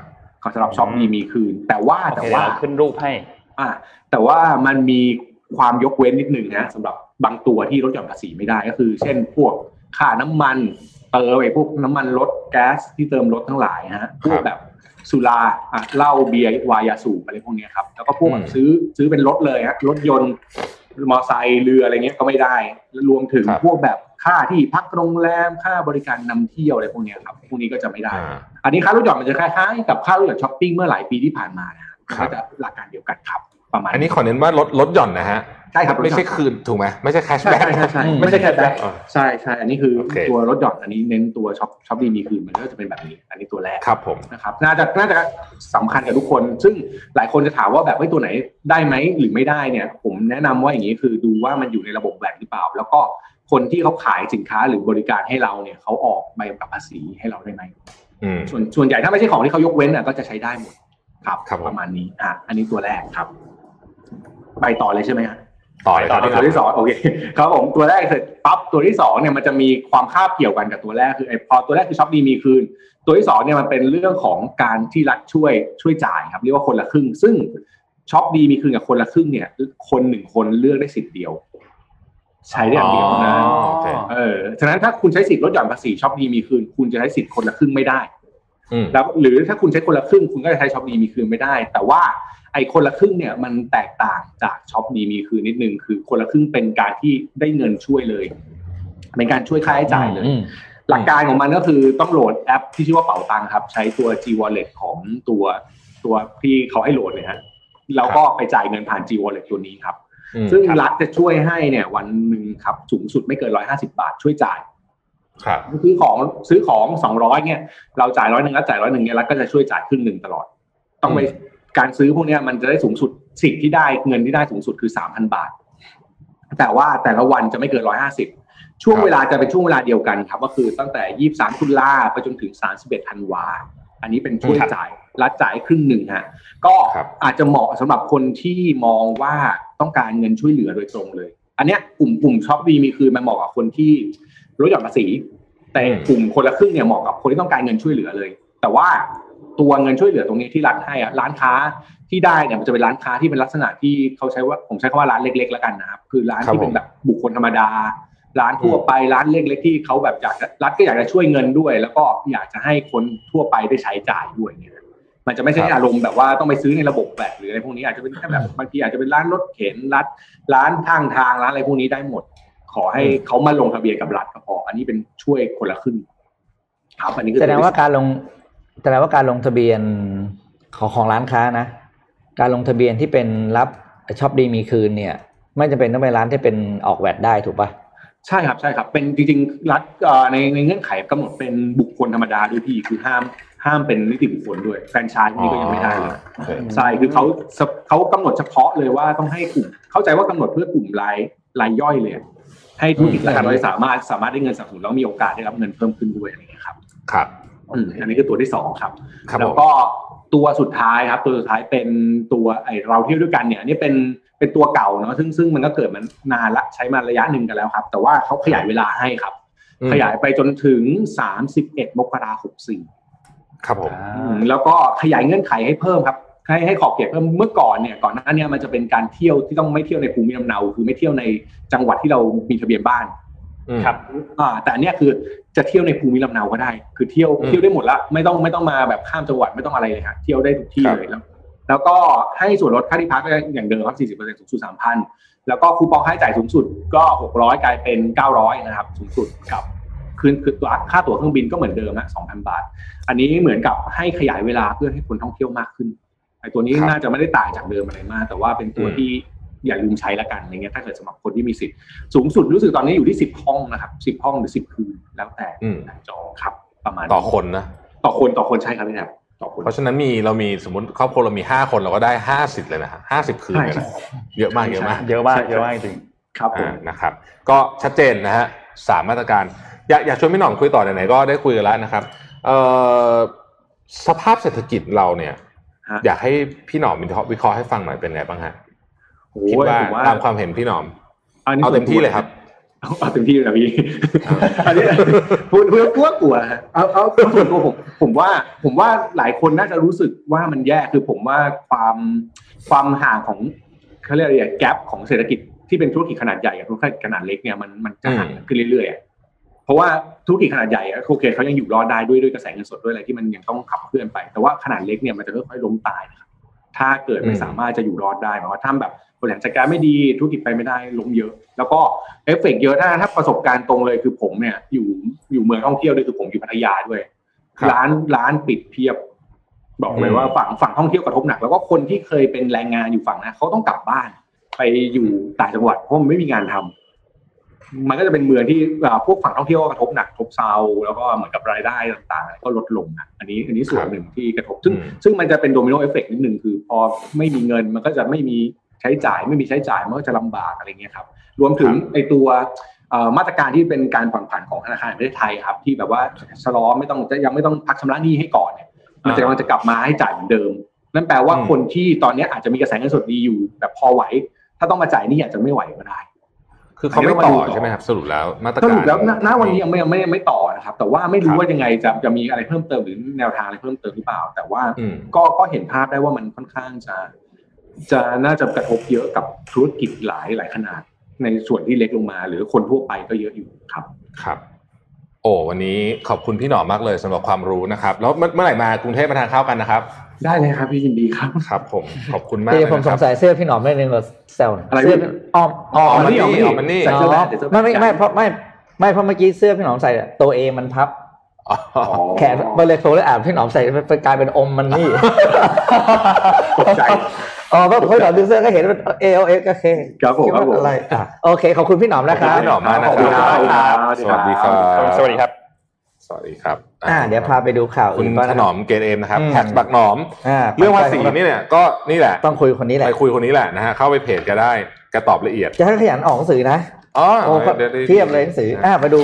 เมื่อตอนช่วงคุยช่วงแรกมันมีข่าวหนึ่งออกมา ถ้าเราจำได้ของภาพพีหนึ่งนะครับ เราคุยเรื่อง British Airways เนี่ยโดนแฮ็กข้อมูลอ่าผู้โดยสารจำได้ไหมอ่าแล้วก็โดนฟ้องนะครับยูนเรียกต้องโดนเขาเรียกว่าที่ออกคือว่าจะต้องโดนโดนปรับ เรียกค่าเสียหายจากอันการนี้ที่ใช่ปล่อยเรื่องบัตรเครดิตป่ะครับ ใช่อันนี้นะครับ ก็ผลออกมาแล้วครับว่า ICO นะครับ หรือ Information Information Commissioner's Office นะครับ ที่สาที่สหรัฐอาณาจักรออกมาประกาศปรับสายการบิน British Airways 20 ล้านปอนด์นะครับอืมจากการที่ปล่อยให้ข้อมูลของผู้โดยสารเนี่ยรั่วไหลออกไปประมาณ4 0 0แสนรายชื่อนะครับ โดย4 0 0แสนรายชื่อเนี่ยก็เป็นข้อมูลผู้โดยสารที่เป็นผู้ที่เป็นลูกค้าโดยตรง ชื่อที่อยู่ แล้วก็รายละเอียดของบัตรเครดิตและ CVV number ไอ้คือเลข 3 ตัวหลังบัตรเนี่ยอ๋อเนี่ยโอ้สิอันเนี้ยตัวอันตรายเลยนะ อันเนี้ยหลุดออกไปสองเขาสรุปมาเลยเรียบร้อยนะครับสองมาแสนสี่หมื่นสี่พันรายชื่อในขณะที่อีกเจ็ดหมื่นเจ็ดพันรายชื่อเนี่ย เป็นข้อมูลของคนที่มาใช้บัตรอื่น ๆนะครับ แล้วก็เขาเรียกว่า โอ้เรียกว่า อีกอีกแล้วก็อีกแสนกว่าคนเนี่ยเป็นคนที่ บัตรประเภท one-time customer อืมอ่าไม่ใช่ไม่ใช่ลูกค้าที่เป็น member หลักๆอะไรอย่างเงี้ยนะครับ ก็โดนไปยี่สิบล้านปอนด์นะครับ ถือว่าหนักมากจริง ๆ แล้วก็หนักนี่แหละก็ถึงบอกไปว่าเป็นเรื่องที่ต้องระมัดระวังนะครับครับ ผมผมขอพาไปรอบโลกเร็วๆนิดนึงได้ไหมครับอืมนะสรุปข่าวจากรอบโลกเร็วๆนะครับ เออเชื่อไหมครับว่ามีธุรกิจหนึ่งซึ่งตอนแรกเนี่ยเป็นธุรกิจที่ขาลงเลยนะฮะคือกีตาร์กีตาร์กีตาร์ไฟฟ้าอืมอืม Fender Gibson นะอ่านะอ่าฮะ ตอนนี้เนี่ยกลายเป็นว่าเอ่อ all time high มาในรอบ 10 ปีเลยนะอืมผู้บริหารของ Fender นะครับแอนดี้มูนี่นะฮะซึ่งเป็น CEO ของ Fender เนี่ยมาบอกว่าเอ่อปีนี้เนี่ยโต double digit โอ้เหตุผลเพราะว่าคนอยู่บ้านครับ แล้วก็หนึ่งในกิจกรรมของชาวอเมริกันที่เริ่มทำกันตอนอยู่บ้านเนี่ยก็คือหัดเล่นกีตาร์อ๋อแล้วมันเจ๋งตรงไหนรู้ไหมคืออย่างนี้ ผมจะเล่าให้ฟังว่าทำไมตลาดกีตาร์มันซบเซาก่อนนั้นนี้อืมเพลงเป็นสาเหตุสำคัญชะประเภทของเพลง ช่วงยุคผมบิ๊กบิ๊กโตขึ้นมาเนี่ยอ่าเพลงที่ดังที่สุดคือเพลงร็อก rock นะฮะอืม Guns N' Roses อ่านะอะไรอย่างเงี้ย Metallica Aerosmith อะไรพวกนั้นแอโรสมิธอืมพวกนั้นเนี่ยเอ่อ key key อันสำคัญอันหนึ่งเลยคือช่วงท่อน Solo โซโล่กีตาร์อ่าแล้วก็คนเล่นกีตาร์ก็จะเท่มาก อย่างเช่นใช่ Guns N' Roses ก็จะมี Slash อ่าโอ้โหแล้วถ้าใครเคยดู music โอ้โหนี่พูดแล้วแก่มากนะ music November Rain ตอนที่ Slash เล่นขึ้นไปยืนกับกีตาร์กีตาร์บนอ๋อเปียโนโอ้โหอ่าเท่มากเหยียบขึ้นไปเปียโนก็อะทำให้พวกกีตาร์มันนนท์ทำหน้างงก็ไม่ต้องตกใจคือแบบว่าก้าวขึ้นไปไม่รู้เรื่องมันเป็นมันเป็นกลายเปียโนครับแล้วพี่สแลชก็เดินขึ้นมาแล้วก็เหยียบขึ้นไปเหยียบบนหลังเปียโนแล้วก็ยืนอัดบนแล้วแหละโอ้โหทีนี้ช่วงหลังๆนะครับกีตาร์เนี่ยเริ่มอืมเริ่มเห็นน้อยลงเห็นไหมอืมในมิวสิกวิดีโอเพลงต่างๆ hip-hop อะไรเงี้ยเพลงมันก็จะเปลี่ยนแนวไปใช่ไหมกีตาร์ก็เลยขายไม่ดีก็ขาลงมานานแล้วล่ะ แต่ปรากฏว่าช่วงเนี้ยที่คนอยู่บ้านกันเนี่ย มันเป็นหนึ่งอย่างเหมือนเหมือนคนไทยปลูกต้นไม้เนี่ยกับทำอาหารเนี่ยคนอเมริกันอ่าก็อยากจะลองเล่นกีตาร์ดูนะครับ ปรากฏว่าคนที่ซื้อเนี่ยนะครับ ครึ่งหนึ่งเป็นผู้หญิงเป็นผู้หญิงนะปกติกีตาร์เนี่ยผู้ชายซื้อเยอะกว่า ครึ่งหนึ่งของคนที่ซื้อเนี่ยเป็นผู้หญิง แล้วก็ส่วนใหญ่เป็นคนที่เหมือนกับ เพิ่งเริ่มหัดเล่นครั้งแรกอะอืมนะฮะ ก็เลยกลายเป็นว่าอย่าง Fender Gibson เนี่ยก็ได้ต่อลมหายใจนะอ่าเออกับกับกับธุรกิจนี้ซึ่งไม่น่าเชื่อไม่น่าเชื่อเหมือนกัน ก็เป็นเป็นอะไรที่เออแปลกดีนะฮะแต่ว่าก็ดีใจด้วยเพราะว่าผมเองก็รู้สึกใจหายเวลาได้ยินว่าธุรกิจกีตาร์จะหายไปกีตาร์โดยเฉพาะกีตาร์กีตาร์ที่เราเห็นมาเป็นอะอย่างโอ้กิโหฟสันเนี่ยอ่าเลสพอลนี่เรียกว่าเป็นไอคอนเลยนะอ่าไอคอนเฮ้ยไออันคนี้อนรุ่นนี้เคยได้ยินรุ่นนี้เคยได้อ่ายินได้แล้วได้ยิรุ่นนได้ยินรุ่นประจำตัวพี่ป้อมมัสนีไงอ่าใช่เลสพอเลสพอลเลสพอลนะครับอืมซึ่ง เฮ้ยสมัยก่อนนี่ไปเดินดูเท่มากตามร้านเท่ไม่มากไม่โอ้โหซื้อซื้อไม่ไหวแพงไม่ไหวเออนะฮะปัจจุบันนี้ก็ก็ก็พอซื้อไหวแล้วแต่ก็ไม่รู้จะเป็นตัวหาเล่นหรือเปล่าเดี๋ยวเดี๋ยวเดี๋ยวอ่านเรื่องข่าวนี้อยากกลับไปดูร้านกีตาร์ใหม่เลยอืมนะฮะโอเค ทีนี้อีกอันหนึ่งนะครับก็เอ่อไฟเซอร์ครับไฟเซอร์ออกมาพูดถึงเรื่องวัคซีนโควิด -19 เพราะว่ามีคนไปนั่นถามเขาเยอะว่าเมื่อไหร่จะยื่นเมื่อไหร่จะยื่นคือตอนนี้เขาบอกว่า CEO ของไฟเซอร์นะครับ พูดอย่างนี้เลยนะครับบอกว่า let me be clear เอาให้ชัดเลยนะ เอาให้ชัดเลยนะ assuming positive data คือถ้าการทดลองทุกอย่างตอนนี้เป็นไปได้แบบที่เราหวังไว้เนี่ยนะ เราจะยื่น emergency authorization คือมันจะยื่นขอ approve ยาจากสำนักคณะคณะกรรมการอาหารและยาของสหรัฐอเมริกาหรือว่า USFDA เนี่ย มันจะมีสิ่งเรียกว่า emergency authorization อย่างเคสเนี้ยอยู่ในเคส emergency เนี่ยนะครับ อย่างเร็วที่สุดสัปดาห์ที่สาม ของพฤศจิกายน แต่กลับไปฟังตอนต้นอีกทีนึงนะครับ นี่คือถ้าทุกอย่างออกมาดีนะฮะอืมและยังไงก็ไม่มีทางทันวันเลือกตั้งแน่นอน เพราะฉะนั้นความหวังของโดนัลด์ทรัมป์ที่จะมีใครสักคนหนึ่งทำวัคซีนสำเร็จก่อนวันที่สามพฤศจิกายนเนี่ย คงไม่มีนะฮะค่อนข้างจะจบแล้วเรื่องนี้ impossible นะครับน่าจะ impossible วิมเบิลดันปีหน้าออกมาประกาศแล้วว่าจะแข่งโดยไม่มีคนดู ซึ่งเทนนิสแข่งไม่มีคนดูนี่ผมว่าแบบนักเทนนิสคงหมดแรงตีเยอะเหมือนกันนะเพราะว่าคนดูมีผลเยอะมากเลยนะในสนามเทนนิสนะครับเพราะมันใกล้มันใกล้นะฮะอืมอีกข่าวหนึ่งก็เอ่อที่ฟินแลนด์มีหมู่บ้านซานตาคลอสใช่ไหมฮะปีนี้ไม่ให้คนไปนะฮะอ๋อเหรออืมโอ้โหไม่ให้คนไป ก็เนื่องจากเรื่องนี่แหละอืม pandemic นะครับ ก็เออเด็กๆหลายคนอาจจะค่อนข้างเซ็งเหมือนกันนะอืมแต่ผมว่าข่าวนี้เซ็งกว่า เวียดนาม เวียดนามเพิ่งสร้างสนามฟอร์มูล่าวันเสร็จเออ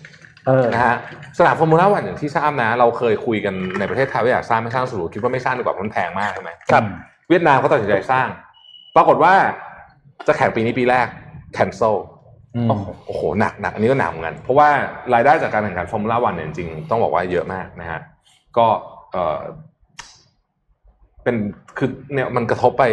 ทุกทุกทุกเรื่องจริง ๆ ทุกเรื่องจริง ๆ นะครับเอ่ออีกเรื่องหนึ่งก็คือว่าล่าสุดเนี่ยนะครับเอ่อ remdesivir นะฮะซึ่งเป็นยาที่ตอนแรกก็เถียงกันว่าตกลงช่วยไม่ช่วยเรื่องโควิดกันแน่เนี่ยนะครับ WHO ออกมาสรุปแล้วว่ามีผลน้อยมากอืมนะฮะกับการช่วยรักษาโควิดเอ่อของสำหรับคนที่เป็นแล้วก็คือ มันตอนแรกมีคนบอกว่ามันตอนแรกมีผลทดสอบมาว่าถ้าเกิดใช้ remdesivir เนี่ยมันจะช่วยลดเวลาในการอยู่ในโรงพยาบาลลงครับไปหลายวัน แต่ว่าสรุปแล้วเอ่อ WHO บอกว่าเทสไปเทสมาแล้วก็ใกล้เคียงเดิมนะฮะอืมอันนี้ก็เป็นข่าวเร็วๆจาก ทั่วโลกนะฮะอะเดี๋ยวก่อนเราลืมแจกของแจกของก่อนแจกของก่อนวันนี้เราเราเราแจกรวบเลยไหมเพราะว่ามันมันเริ่มไม่คำถามแจกคำถามมันเยอะเดียวคำถามเดียวอะคำถามเดียวมีสามอย่างนะครับ มีหนังสือเรื่องเฟรมนะครับ The ชนะ Frame ตั้งแต่ความคิดสามนะครับเล่มนะครับ mystery box ของ1948 beauty com แล้วอันนี้ก็สี่กล่องหนังสือ survival of the fittest survival of the fittest for investor นะครับสำหรับนักลงทุนนะครับแล้วก็รวมทั้งหมด 3 6 10รางวัล สิบรางวัลแจกรวดเดียวเลยรวดพี่เดีดัยวบจะได้สุ่มทำงานเดียวนะครับนะฮะคำถามคิดไว้ให้แล้วก็เอาจากเรื่องที่พี่หนอมเล่าให้เราฟังนะครับอ่าระยะเวลาการใช้สิทธิ์โครงการช็อปดีมีคืนนะครับระยะระยะเวลาการใช้สิทธิ์คือวันที่เท่าไหร่ถึงวันที่เท่าไหร่เอ่อ ตอบไม่ถูกนะครับอ่าช็อปดีมีเอ้ยคุณทุกคนต้องรู้ต้องรู้ทุกคนต้องรู้รู้อย่างนี้เลยก็เลยเลือกอันนี้เลยไม่ยากขอขอเฉพาะในอย่างอย่างเดิมนะครับใน Facebook นะครับใน YouTube เราได้ข่าวยูทูบกำลังเดือดตอนนี้เดี๋ยวเดี๋ยวเดี๋ยวตามไปดูตามไปดูคอมเมนต์เอ่อคำถามที่ดีนะครับช็อปดีมีคืนมีระยะเวลาการใช้สิทธิ์ตั้งแต่วันที่ครับเท่าไหร่ถึงวันที่เท่าไหร่นะครับอืมก็เป็นเรื่องที่ทุกคนต้องรู้แล้วก็เลยหยิบเอาขึ้นมาถามกัน อย่างอย่างอย่างอีกครั้งหนึ่งนะครับ ตอบใน YouTube เราทำอะไรไม่ได้นะหมายถึงว่าเราเราตามอ่าอ่าทำไม่ได้ให้รางวัลไม่ได้นะครับต้ต้อองงตอบตรงนี้นะครับขออนุญาตตอบใน Facebook นะครับอืมอะ นนท์ขอพาไปอัปเดตข่าวอาร์เมเนียกับอาเซอร์ไบจานนิดนึงครับ อย่างที่เราทราบว่าเมื่อสัปดาห์ที่แล้วเนี่ยมีการเอ่อมีสนธิสัญญาหยุดยิง ceasefire นะครับ หยุดยิงกันโดยมีอืมรัสเซียเนี่ยเข้ามาเป็นตัวกลางในการเจรจานะครับ แต่ว่าหลังจากนั้นหนึ่งชั่วโมงไม่ถึงหนึ่งชั่วโมงด้วย ก็เกิดการยิงอีกครั้งหนึ่ง นะครับสำหรับทางด้านอาเซอร์อะไรไบจาน ceasefire เป็นอาทิตย์ชั่วโมงเดียวเหรอ ไม่ไม่ถึงชั่วโมงหลังหลายหลังจากที่มีการหลังจากที่มีการตัวตกลงข้อตกลงหยุดยิงได้เมื่อสัปดาห์ที่แล้วนะครับ ยิงต่อ ซึ่งล่าสุดเมื่อวันเสาร์ที่ผ่านมาวันที่ 17 ตุลาคมเนี่ยนะครับ ก็มีการยิงกันอีกครั้งหนึ่งนะครับ มีผู้เสียชีวิตมากกว่า 10 คน ผู้บาดเจ็บเนี่ยหลักหลักสิบนะครับ ประมาณ อืม 40 คน อันนี้คือตัวเลขที่เราได้มานะครับ และหลังจากนั้น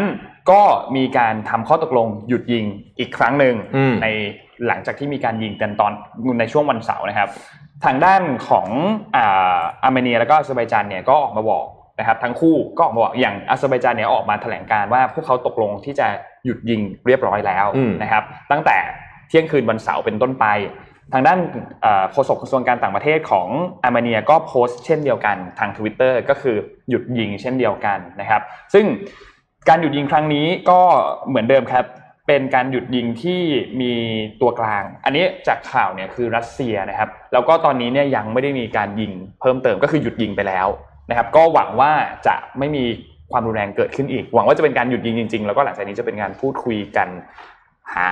หาข้อตกลงกันให้ได้หาตรงกลางกันให้ได้ว่าสุดท้ายแล้วเนี่ยเรื่องนี้จะจบยังไงนะครับ แต่ว่าตอนนี้เนี่ยตัวเลขผู้เสียชีวิตเนี่ยต้องบอกว่าค่อนข้างเยอะมากนะครับ ตัวเลขผู้เสียชีวิตตอนนี้ อ่ออัปเดตจากทางด้านรอยเตอร์เนี่ยตัวเลขผู้เสียชีวิตมากกว่า 750 คนอันนี้คือ official นะ official เขาคาดการณ์ครับเอาว่าของ unofficial เยอะกว่านี้ ใช่ครับ อย่างน้อยนะครับ 750 คนอืมเพราะว่ามีการประทะกันตั้งแต่วันที่ 27 กันยายนอืมนะครับ จนถึงเมื่อวันเสาร์ที่ผ่านมาคือวันที่ 17 ตุลาคมก็ประมาณ 10กว่าวันเหมือนกันนะครับครับก็ประมาณ 2 สัปดาห์นะครับ ก็ขอให้หลังจากนี้ไม่มีการยิงขึ้นอีกนะครับแล้วก็ขอให้ทุกคนปลอดภัยนะครับนี่คืออัปเดตสถานการณ์ของอาเซอร์ไบจานกับทางด้านอาร์เมเนียครับผมมีผมมีข่าวหนึ่งเอ่อจะเล่าให้ฟังจาก Asian Nikkei Review ผมขอ quote หัวข่าวก่อน เดี๋ยวจะหาว่าผมอะไรครับเรียกว่าปั่นปั่นนะเขาเขียนอย่างนี้บอกว่า Trump boosts China chip industry like Xi Jinping never could คือโดนัลด์ทรัมป์เนี่ยช่วยให้ ธุรกิจชิปในเมืองจีนเนี่ยเอ่อเจริญเติบโตแบบที่แม้แต่ประธานาธิบดีสีจิ้นผิงก็ยังไม่สามารถทำไม่ทำได้ได้นะฮะคือคือเรื่องเรื่องของเรื่องมันเกิดขึ้นอย่างนี้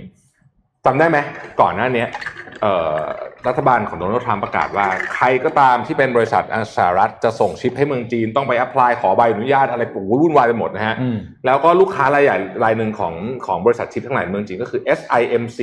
Semiconductor Manufacturing International Corp นะครับซึ่งคือตอนเนี้ย เละเทะไปหมดก็คือเมืองจีนตอนนี้มันจะมีปัญหาเรื่องเซมิคอนดักเตอร์มากเซมิคอนดักเตอร์เนี่ยเป็นเทคโนโลยีที่ทำยากมากเลยนะครับ เวลาเราพูดถึงเซมิคอนดักเตอร์เนี่ยนะฮะเอ่อไอพวกชิปต่างๆเนี่ยเขาจะพูดถึง sizing นะครับ14 nanometer 7 nanometer 28 nanometer ยิ่งเล็กยิ่งยากอืมนะฮะคือตอนนี้จีนยังไม่มีเทคโนโลยีที่จะทำไอ้แบบเล็ก ๆ ได้นะฮะเพราะฉะนั้นตอนนี้เนี่ยเกิดความปั่นป่วนขึ้นใน supply chain แบบแบบเยอะมากของประเทศจีน สิ่งที่มันเกิดขึ้นก็คือว่า บริษัทเหล่านี้ที่เป็นบริษัทเอกชนเนี่ยนะครับเดิมทีเนี่ยก็คือเขาบอกว่าอย่างนี้ ถ้ายังซื้อของจากอเมริกาได้อยู่อะซื้อของอเมริกาได้ง่ายกว่า เร็วกว่า แต่ตอนนี้มันเห็นแล้วว่ามันสงสัยมันซื้อไม่ได้ไงอนาคตอืมทรัมป์ตวันนี้ยังยังขอพอซื้อได้ขายไปเอาขออนุญาตขายได้ แต่วันหนึ่งอะไม่ได้แน่ เพราะฉะนั้นเขาก็เลยเทเงินแบบมโหฬารชนิดที่ไม่เคยเห็นมาก่อนในธุรกิจลงไปในการพัฒนาฮะอย่างปีล่าสุดเนี่ยนะครับ เงินที่ลงไปใน R&D ของ domestic chip ก็คือพวกที่ทำ semiconductor ที่เป็น local เนี่ยครับเพิ่มขึ้น 200%นะฮะประมาณ 60,000 ล้านหยวนนะฮะแล้วก็ปีหน้าเนี่ยคิดว่าถึง 1 0 0 0 0แสนล้านหยวนแน่นอน ซึ่งปกติเนี่ยเอ่อรัฐบาลเองก็ก็พยายามกระตุ้นอยู่แล้ว แต่ไม่ไม่เคยกระตุ้นได้สเกลนี้ เขาก็เลยบอกว่านี่เป็นนี่จะเป็นก้าวกระโดดที่ใหญ่ที่สุดของธุรกิจไมโครชิปของประเทศจีนนะฮะจุดเริ่มต้นของก้าวกระโดดที่ใหญ่ที่สุด ซึ่งสีเจิ้นผิงอยากเห็นมานานแล้ว พยายามทำมานานแล้วทำไม่ ยังไม่ได้ได้ขนาดนี้ เพราะฉะนั้นเขาก็เลยจบบอกว่า maybe it's true that Donald Trump make China great again ไม่ใช่อเมริกานะเออ China เอาแต่มันจริงๆนั่นคือคุณกดดันเขามากอะแล้วประเทศจีนเขาก็ไม่ใช่ว่าแบบ ไม่มีความสามารถในการทำคือคือ วันนี้อาจจะยังทำไม่ได้ แต่ของพวกนี้ วันหนึ่งมันก็ทำได้ถูกไหมครับถ้าเกิดว่าทุกคนไปรวมหัวกันทำจริง ๆอะนะฮะอ๋อเออนะอะมีโดนัลด์ทรัมป์นะฮะส ตาร์ทอัพวันละตัวมาเล่าให้ฟังนะครับ ไม่ได้เล่ามานาน อันนี้อันนี้เป็นช่วง เราทำได้ใช่ไหมช่วงโควิด เราจะคุยกันเรื่องสตาร์ทอัพตัวหนึ่งที่ดังมากก็คือชื่อ Mirror ที่ Lululemon ก็ซื้ออ่าไว้อ่าใช่ใช่ที่เป็นกระจกออกกำลังกายที่ผมอยากได้มากเลยะที่คุณอยากได้ที่บอกยที่คุณบอกว่ากระจกอะไรต้องสามหมื่นกว่าบาทอะไรเงี้ยเออคนว่าเออเอออะไม่ต้องไปไกลถึงอเมริกาแล้วครับ พี่น้องขอภาพที่หกครับ มาแล้วครับ พี่จีนมาแล้วเหรออ่าพี่จีนแล้วอันนี้คือหน้าตาคือ Chinese startup นะครับ ก็คือออก Smart Fitness Mirror เหมือนของ Mirror เลย แต่อันนี่อืมชื่อ My Shape นะครับอะขอภาพต่อภาพที่เพิ่งส่งมาด้วยดับ นี่คือหน้าตาเขาครับ ก็คือหลักการเดียวกันเลย ก็คือยืนอยู่หน้ากระจยืนกอยู่หน้ากระจกนะครับเออแล้วออกกำลังมี personal coach โผล่มาจากกระจกแล้วออกกำลังกายก็เรียกนำเราออกกำลังกายอ่าฮะมีกีฬาอ่าเขาเรียกประเภทการออกกำลังกายให้มากกว่า 200 แบบเอออืมต่อยมวยฟิตเนสโยคะ อะไรผมก็เรียกไม่เป็นนะ ประเภทกีฬาทั้งหลายเนี่ย ก็ราคาประมาณถูกกว่าของอเมริกาประมาณครึ่งเดียวอืม แล้วเดี๋ยวก็จะมีเสี่ยวมี่ออกมาถูกสุด เออเดี๋ยวเดี๋ยวมีได้เลยเดี๋ยวต้องมีเสี่ยวมี่แน่เลยอะคืออันนี้ก็ให้เห็นว่าทุกอย่างในโลกเนี่ยคือมันมันมันเออมันทำได้เหมือนจีนเนี่ยก็ทำได้จริงๆไงทำได้ทำได้ทำได้เออทำได้มันไม่ยากนะครับ แล้วก็มีหลายภาษาด้วยนะครับของ Mirror ยังมีข้อจำกัดนะ คือยังมีแค่ภาษาอังกฤษอืมโค้ชที่เข้ามาอันนี่ภาษาจีนด้วยนะมีจีนเขาก็จะกว้างกว่าด้วยนะครับอืมอันนี้ก็น่าสนใจแล้วราคาถูกกว่าครึ่งหนึ่งเนี่ย นี่สตาร์ทอัพวันละตัวนี้ก็สั้นๆ เร็วๆนะครับ แล้วก็กำลังจะออกปีต้นปีหน้าครับวางขาย 80 ประเทศ อืมแปดสิบประเทศ80 ประเทศ เข้ามาเดี๋ยวเขาซัดพรวดนี่คือเป็นดียวสตาร์ทอัพสตาร์ทอัพด้วยนะอ่าเพิ่งเพิ่งแบบได้แล้วก็เพิ่มเงินไปด้วยก็อืม โอ้โหเหนื่อยนะครับมีเรื่องเหนื่นื่อยนะเหนื่อยเหนื่อยครับเหนื่อยเหนื่แน่อยนอนเหนื่อัอยนนี้คือกลุ่มอะครับ เพราะว่าอืมเพราะว่าราคาเป็นประเด็นสำคัญนะผมว่าเรื่องนี้ถูกต้องเพราะว่ามันไม่ได้มีเรื่องอย่างเดียวนะค่ฟิตเนสในประเทศอื่นก็จะเหนื่อยด้วยอ่า ฟิตเนสถ้าถ้ามาในสมมติว่ามาในไทยอะคุณคิดดูว่าฟิตเนสที่เป็นที่เราต้องเดินทางไปไปไปหาเจอเทรนเนอร์เทรนเนอร์เนี่ยอันนี้เหมือนคือนี่คือ virtual trainer ล่ะอ่านี่คืออ่าเทรนเนอร์เลย แต่มันเป็นช่องทางไอ้ของฟิตเนสนี่เหนื่อยคือเจ้าของฟิตเนสเหนื่อยนะแต่เทรนเนอร์ไม่เหนื่อยเพราะเทรนเนอร์อะเอาตัวเองไปเป็นโค้ชจะอยู่ในโปรแกรมได้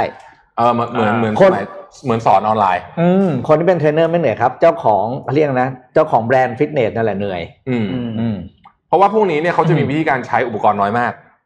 คือบางทีไม่แบบอุปกรณ์แทบไม่ต้องใช้เลยอะอืมหรือมีแบบขวดน้ำก็ได้อะเป็นขวดน้ำก็ได้เออแล้วก็แล้วก็แล้วก็เขาให้คุณทำไปได้ตามเขาอย่างเดียว อืมนะครับอะการเมืองสหรัฐสักสักนิดนิดนึงไหมนิดนึงไหมอ่าได้นิดนึงนิดนึงอืมคือตอนเนี้ยนะฮะอืมตอนเนี้ยเป็นสงครามน้ำลายละคือเรียกว่าใส่กันยับทุกวันนะฮะจนผมไม่ไม่สามารถที่จะ capture หน้าจอทวิตเตอร์มาอืมให้ได้อืมโดนัลด์ทรัมป์ก็จะบอกว่า เออ เนี่ยดูสิคือโดนัลด์ทรัมป์ตอนนี้จะลงรูปผู้สนับสนุนเยอะมากนะครับที่เป็นคลิปวิดีโอในในนั้นนะฮะแล้วก็จะบอกว่าแบบเขาเขาคิดว่าโพลเนี่ย ไม่แฟร์กับเขาอือืมมซึ่งซึ่งก็อาจจะมีส่วนจริงอ่าวันนั้นที่เราคุยกันไปว่าเออเฮ้ยบางทีคนมันอาจจะไม่ได้ตอบ แต่ประเด็นประเด็นประเด็นที่น่าสนใจตอนนี้ก็คือว่า โจไบเดนเองตอนนี้เนี่ยเอ่อถูกทรัมป์เรียกว่า corrupt politician Joe Biden makes crooked Hillary look like an amateur ก็คือโอ้ปวดหัวเลย คือไอ้ไอ้พวกนักการเมืองขี้โกงอย่างโจไบเดนเนี่ยนะทำให้ crooked Hillary ที่คิดว่าขี้โกงแล้วเนี่ยกลายเป็นมือเด็กเล่นหบมือสมัครเล่นไปเลยมือสมัครเล่นไปเลยนะฮะเดี๋ยวอืมผมจะเอาทวีตนี้ให้ดูคือมันคือผมไม่แน่ใจเหมือนกันว่าเขาไม่โดนฟ้องกันหรอเออวะที่เออคือคือมีใครรู้กฎหมายหมิ่นประมาทที่อเมริกาบ้างไหมอะเพราะว่าอืมอันนี้มันแบบ อาดาพี่ส่งไปตอนนี้ คือคือเนี่ยให้ดูทวีตทวีตนี้นะฮะคือผมสงสัยเรื่องกฎหมายหมิ่นประมาทเรื่องนี้มาจะชวนคุยเรื่องนี้วันนี้ว่า โอเค คือมันมีวาทกรรมเยอะมาก แต่ว่าคุณเล่นวาทกรรมเบอร์นี้ได้เลยเหรออืมอืมวาทกรรมว่าประคนเภทมาขี้ที่บอกโกว่าเขางเป็นอะไรเงี้ยขี้โกงเขาเป็นเอ่อคือ Sleepy จะไม่ได้เข้าใจได้อ่านะ Sleepy Joe Biden โอเคมันคือแบบคือการจิกเลยเนี่ยแต่เนี่ยไปบอกเขาว่าเป็นคอร์รัป corrupt politician Joe Biden makes crooked Hillary looks like an amateur โหคือแบบ ไม่ต้องฟ้องเหรอวะงงงงอันนี้งงจริงนะอันนี้งงจริง เพราะถ้าเป็นบ้านเรานี่ต้องโดนฟ้องนะครับ อืมถ้าถ้าเล่นกันขนาดนี้เนี่ยน่าต้องโดนฟ้องแน่นอนนะครับอืมคือคือมาแบบไม่ไม่ได้มีหลักฐานหลักฐานและไม่ได้พูดถึงเหตุการณ์อะไรนะ คือใส่ชื่อให้เขาเสร็จเรียบร้อยเขาเรียกแนนซี่เพโลซี่ว่าอะไรนะเออเดี๋ยวนะจำไม่ได้อะโอ้ยแต่ละอันคือไม่ไม่ธรรมดาเรียกแล้วแบบต้องมีแต่โกรแต่จำได้ว่าเดโมแครตเรียกว่า do nothing democrat อะอ่าเออดูอ๋อ crazy Nancy Pelosi crazy Nancy Pelosi คือ Nancy Pelosi เนี่ยเขาก็จะเป็นสไตล์ดุดันนิดหนึ่งนะเขาจะนั่นหน่อยก็เลยนะเออเดี๋ยวมันมีภาพโพลของทางด้าน BBC ให้ดูด้วย ว่าโดนัลด์ทรัมป์กับ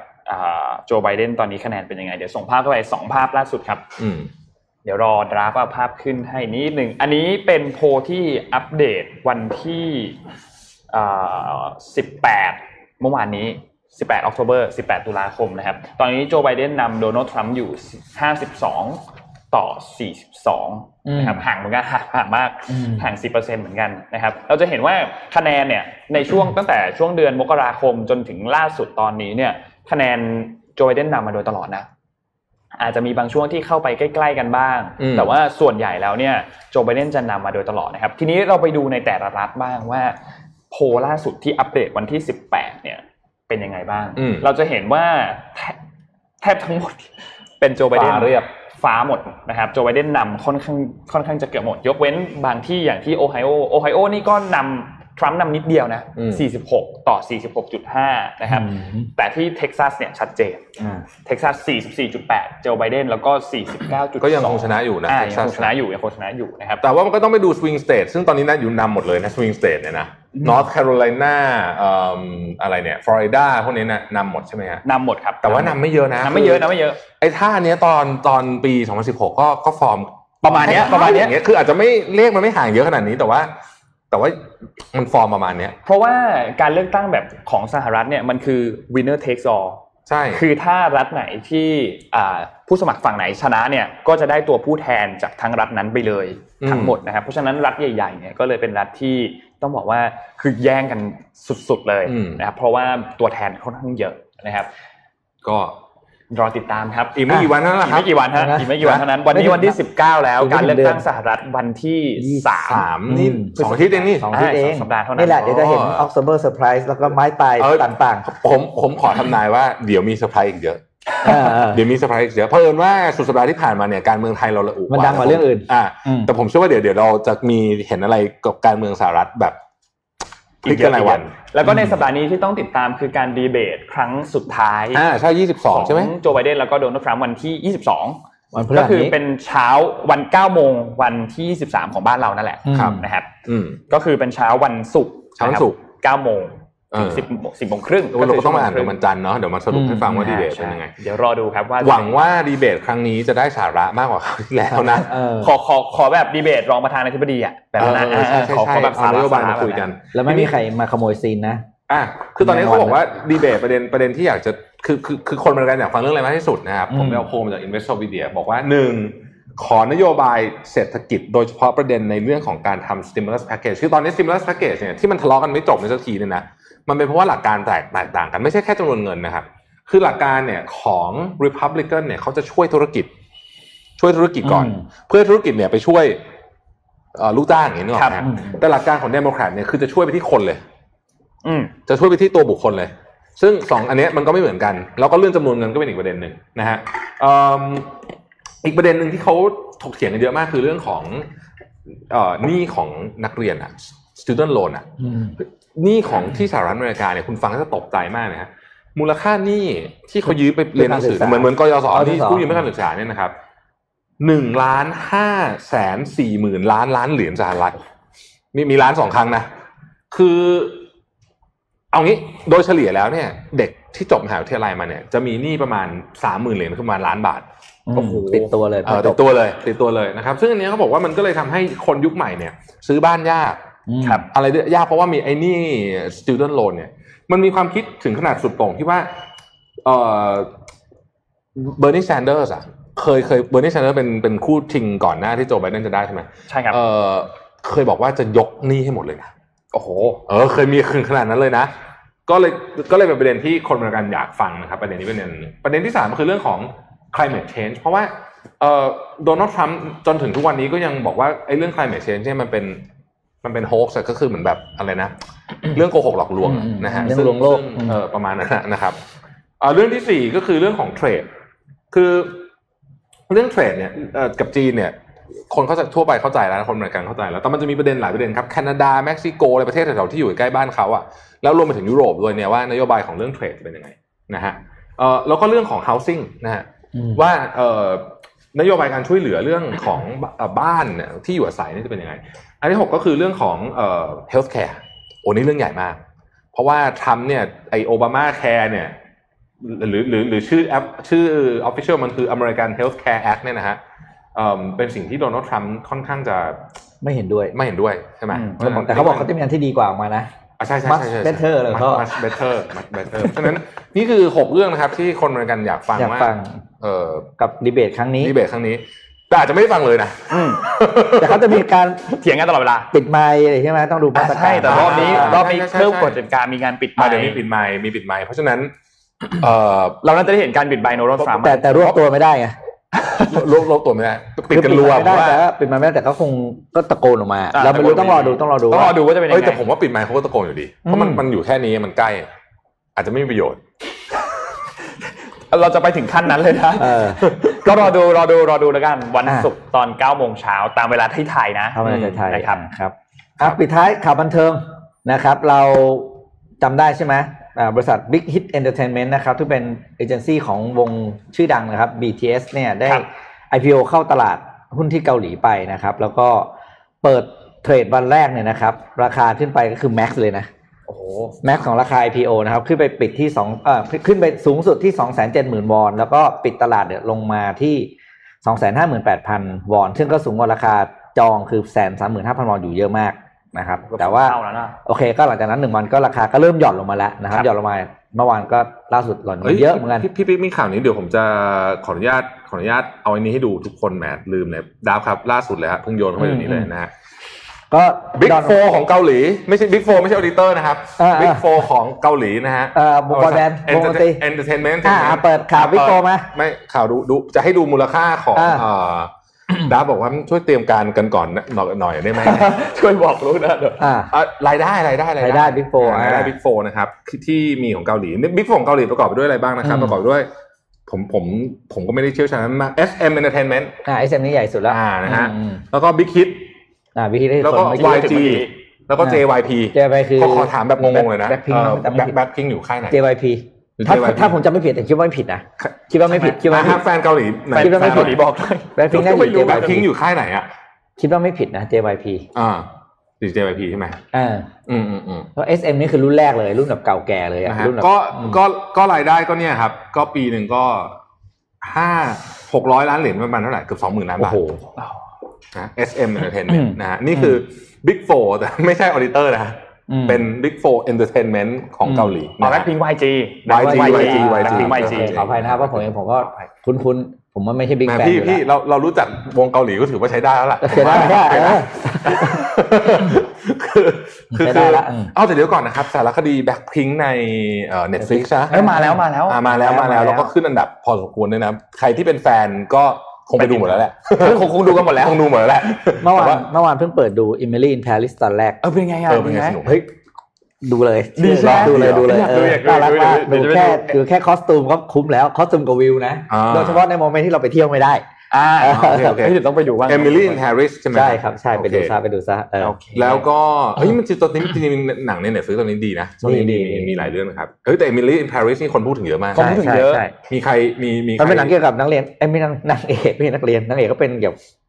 พนักงานเกี่ยวกับโซเชียลมีเดียด้วยอะมาเป็น marketerร์อะไรอย่างงี้ใช่ไหม marketer แต่เห็นมีคนบอกว่า costume เรื่องนี้นี่สุดยอดสุมาดกยอดมากครับ ถ้าอืมจับชอบเรื่องการแต่งตัวอะไรอย่างเงี้ยไปดูไปดูเอ้ยไปดู เชื่อว่าเราจะมีแบรนด์ local บ้านเราเนี่ย inspire จากหนังเรื่องนี้อีกเยอะมากอ่าอ่าเขาเป็นคนทำเขาเป็นคนทำชุดเดียวกับ Sex and the City ใช่ไหม เออใช่ไหมไม่แน่ใจโปรดิวเซอร์หรือทีมอะไรสักอย่างมันเพจะราะเป็ว่านคนป็นคนเพราะเขาบอกว่ามันมี vibe ของหนัง Sex and the City อ๋อเนี่ยมีไว้ใช่ไหมครับเออก็เป็นซีรีส์เก่ามากนะแต่ว่าแต่ว่าก็ก็โอ้อยู่ตั้งหลายดัซีซั่นมากน่ะเป็นสิบซีซั่นมั้งอันนั้นอะเออเยอะมากเลยอะอืมเยอะมากเยอะมากเดี๋ยวไปดูเดี๋ยวไปดูเดี๋ยวไปดูบ้างนะครับอ่าโอเค วันนี้คิดว่าเลยเวลาน่าจะมาเยอะเหมือนกันเลยนะเวลาไปเยอะเลยเวลาไปน่าจะเยอะครบถ้วนไปเยอะตอนไอตอนหลังนี่แหละเดี๋ยวพรุ่งนี้เรารายงานข่าวให้กว้างขึ้นอีก อ่าวันนี้รุ่นนี้จะโฟกัสที่ข่าวกว้างๆขึ้นบ้างอืมอ่านะครับนะพรุ่งนี้จะวันนี้ข่าเรื่องขอบคุณทุกคนมากๆที่ติดตามนะครับ แล้วก็ขอบคุณ SCB แล้วก็ข้อมูลจากทีม Well Advisory ด้วยนะครับครับ แล้วพบกันใหม่พบกันนะเจ็ดโมงครับ วันพรุ่งนี้ครับ สวัสดีครับ สวัสดีครับ Mission Daily Report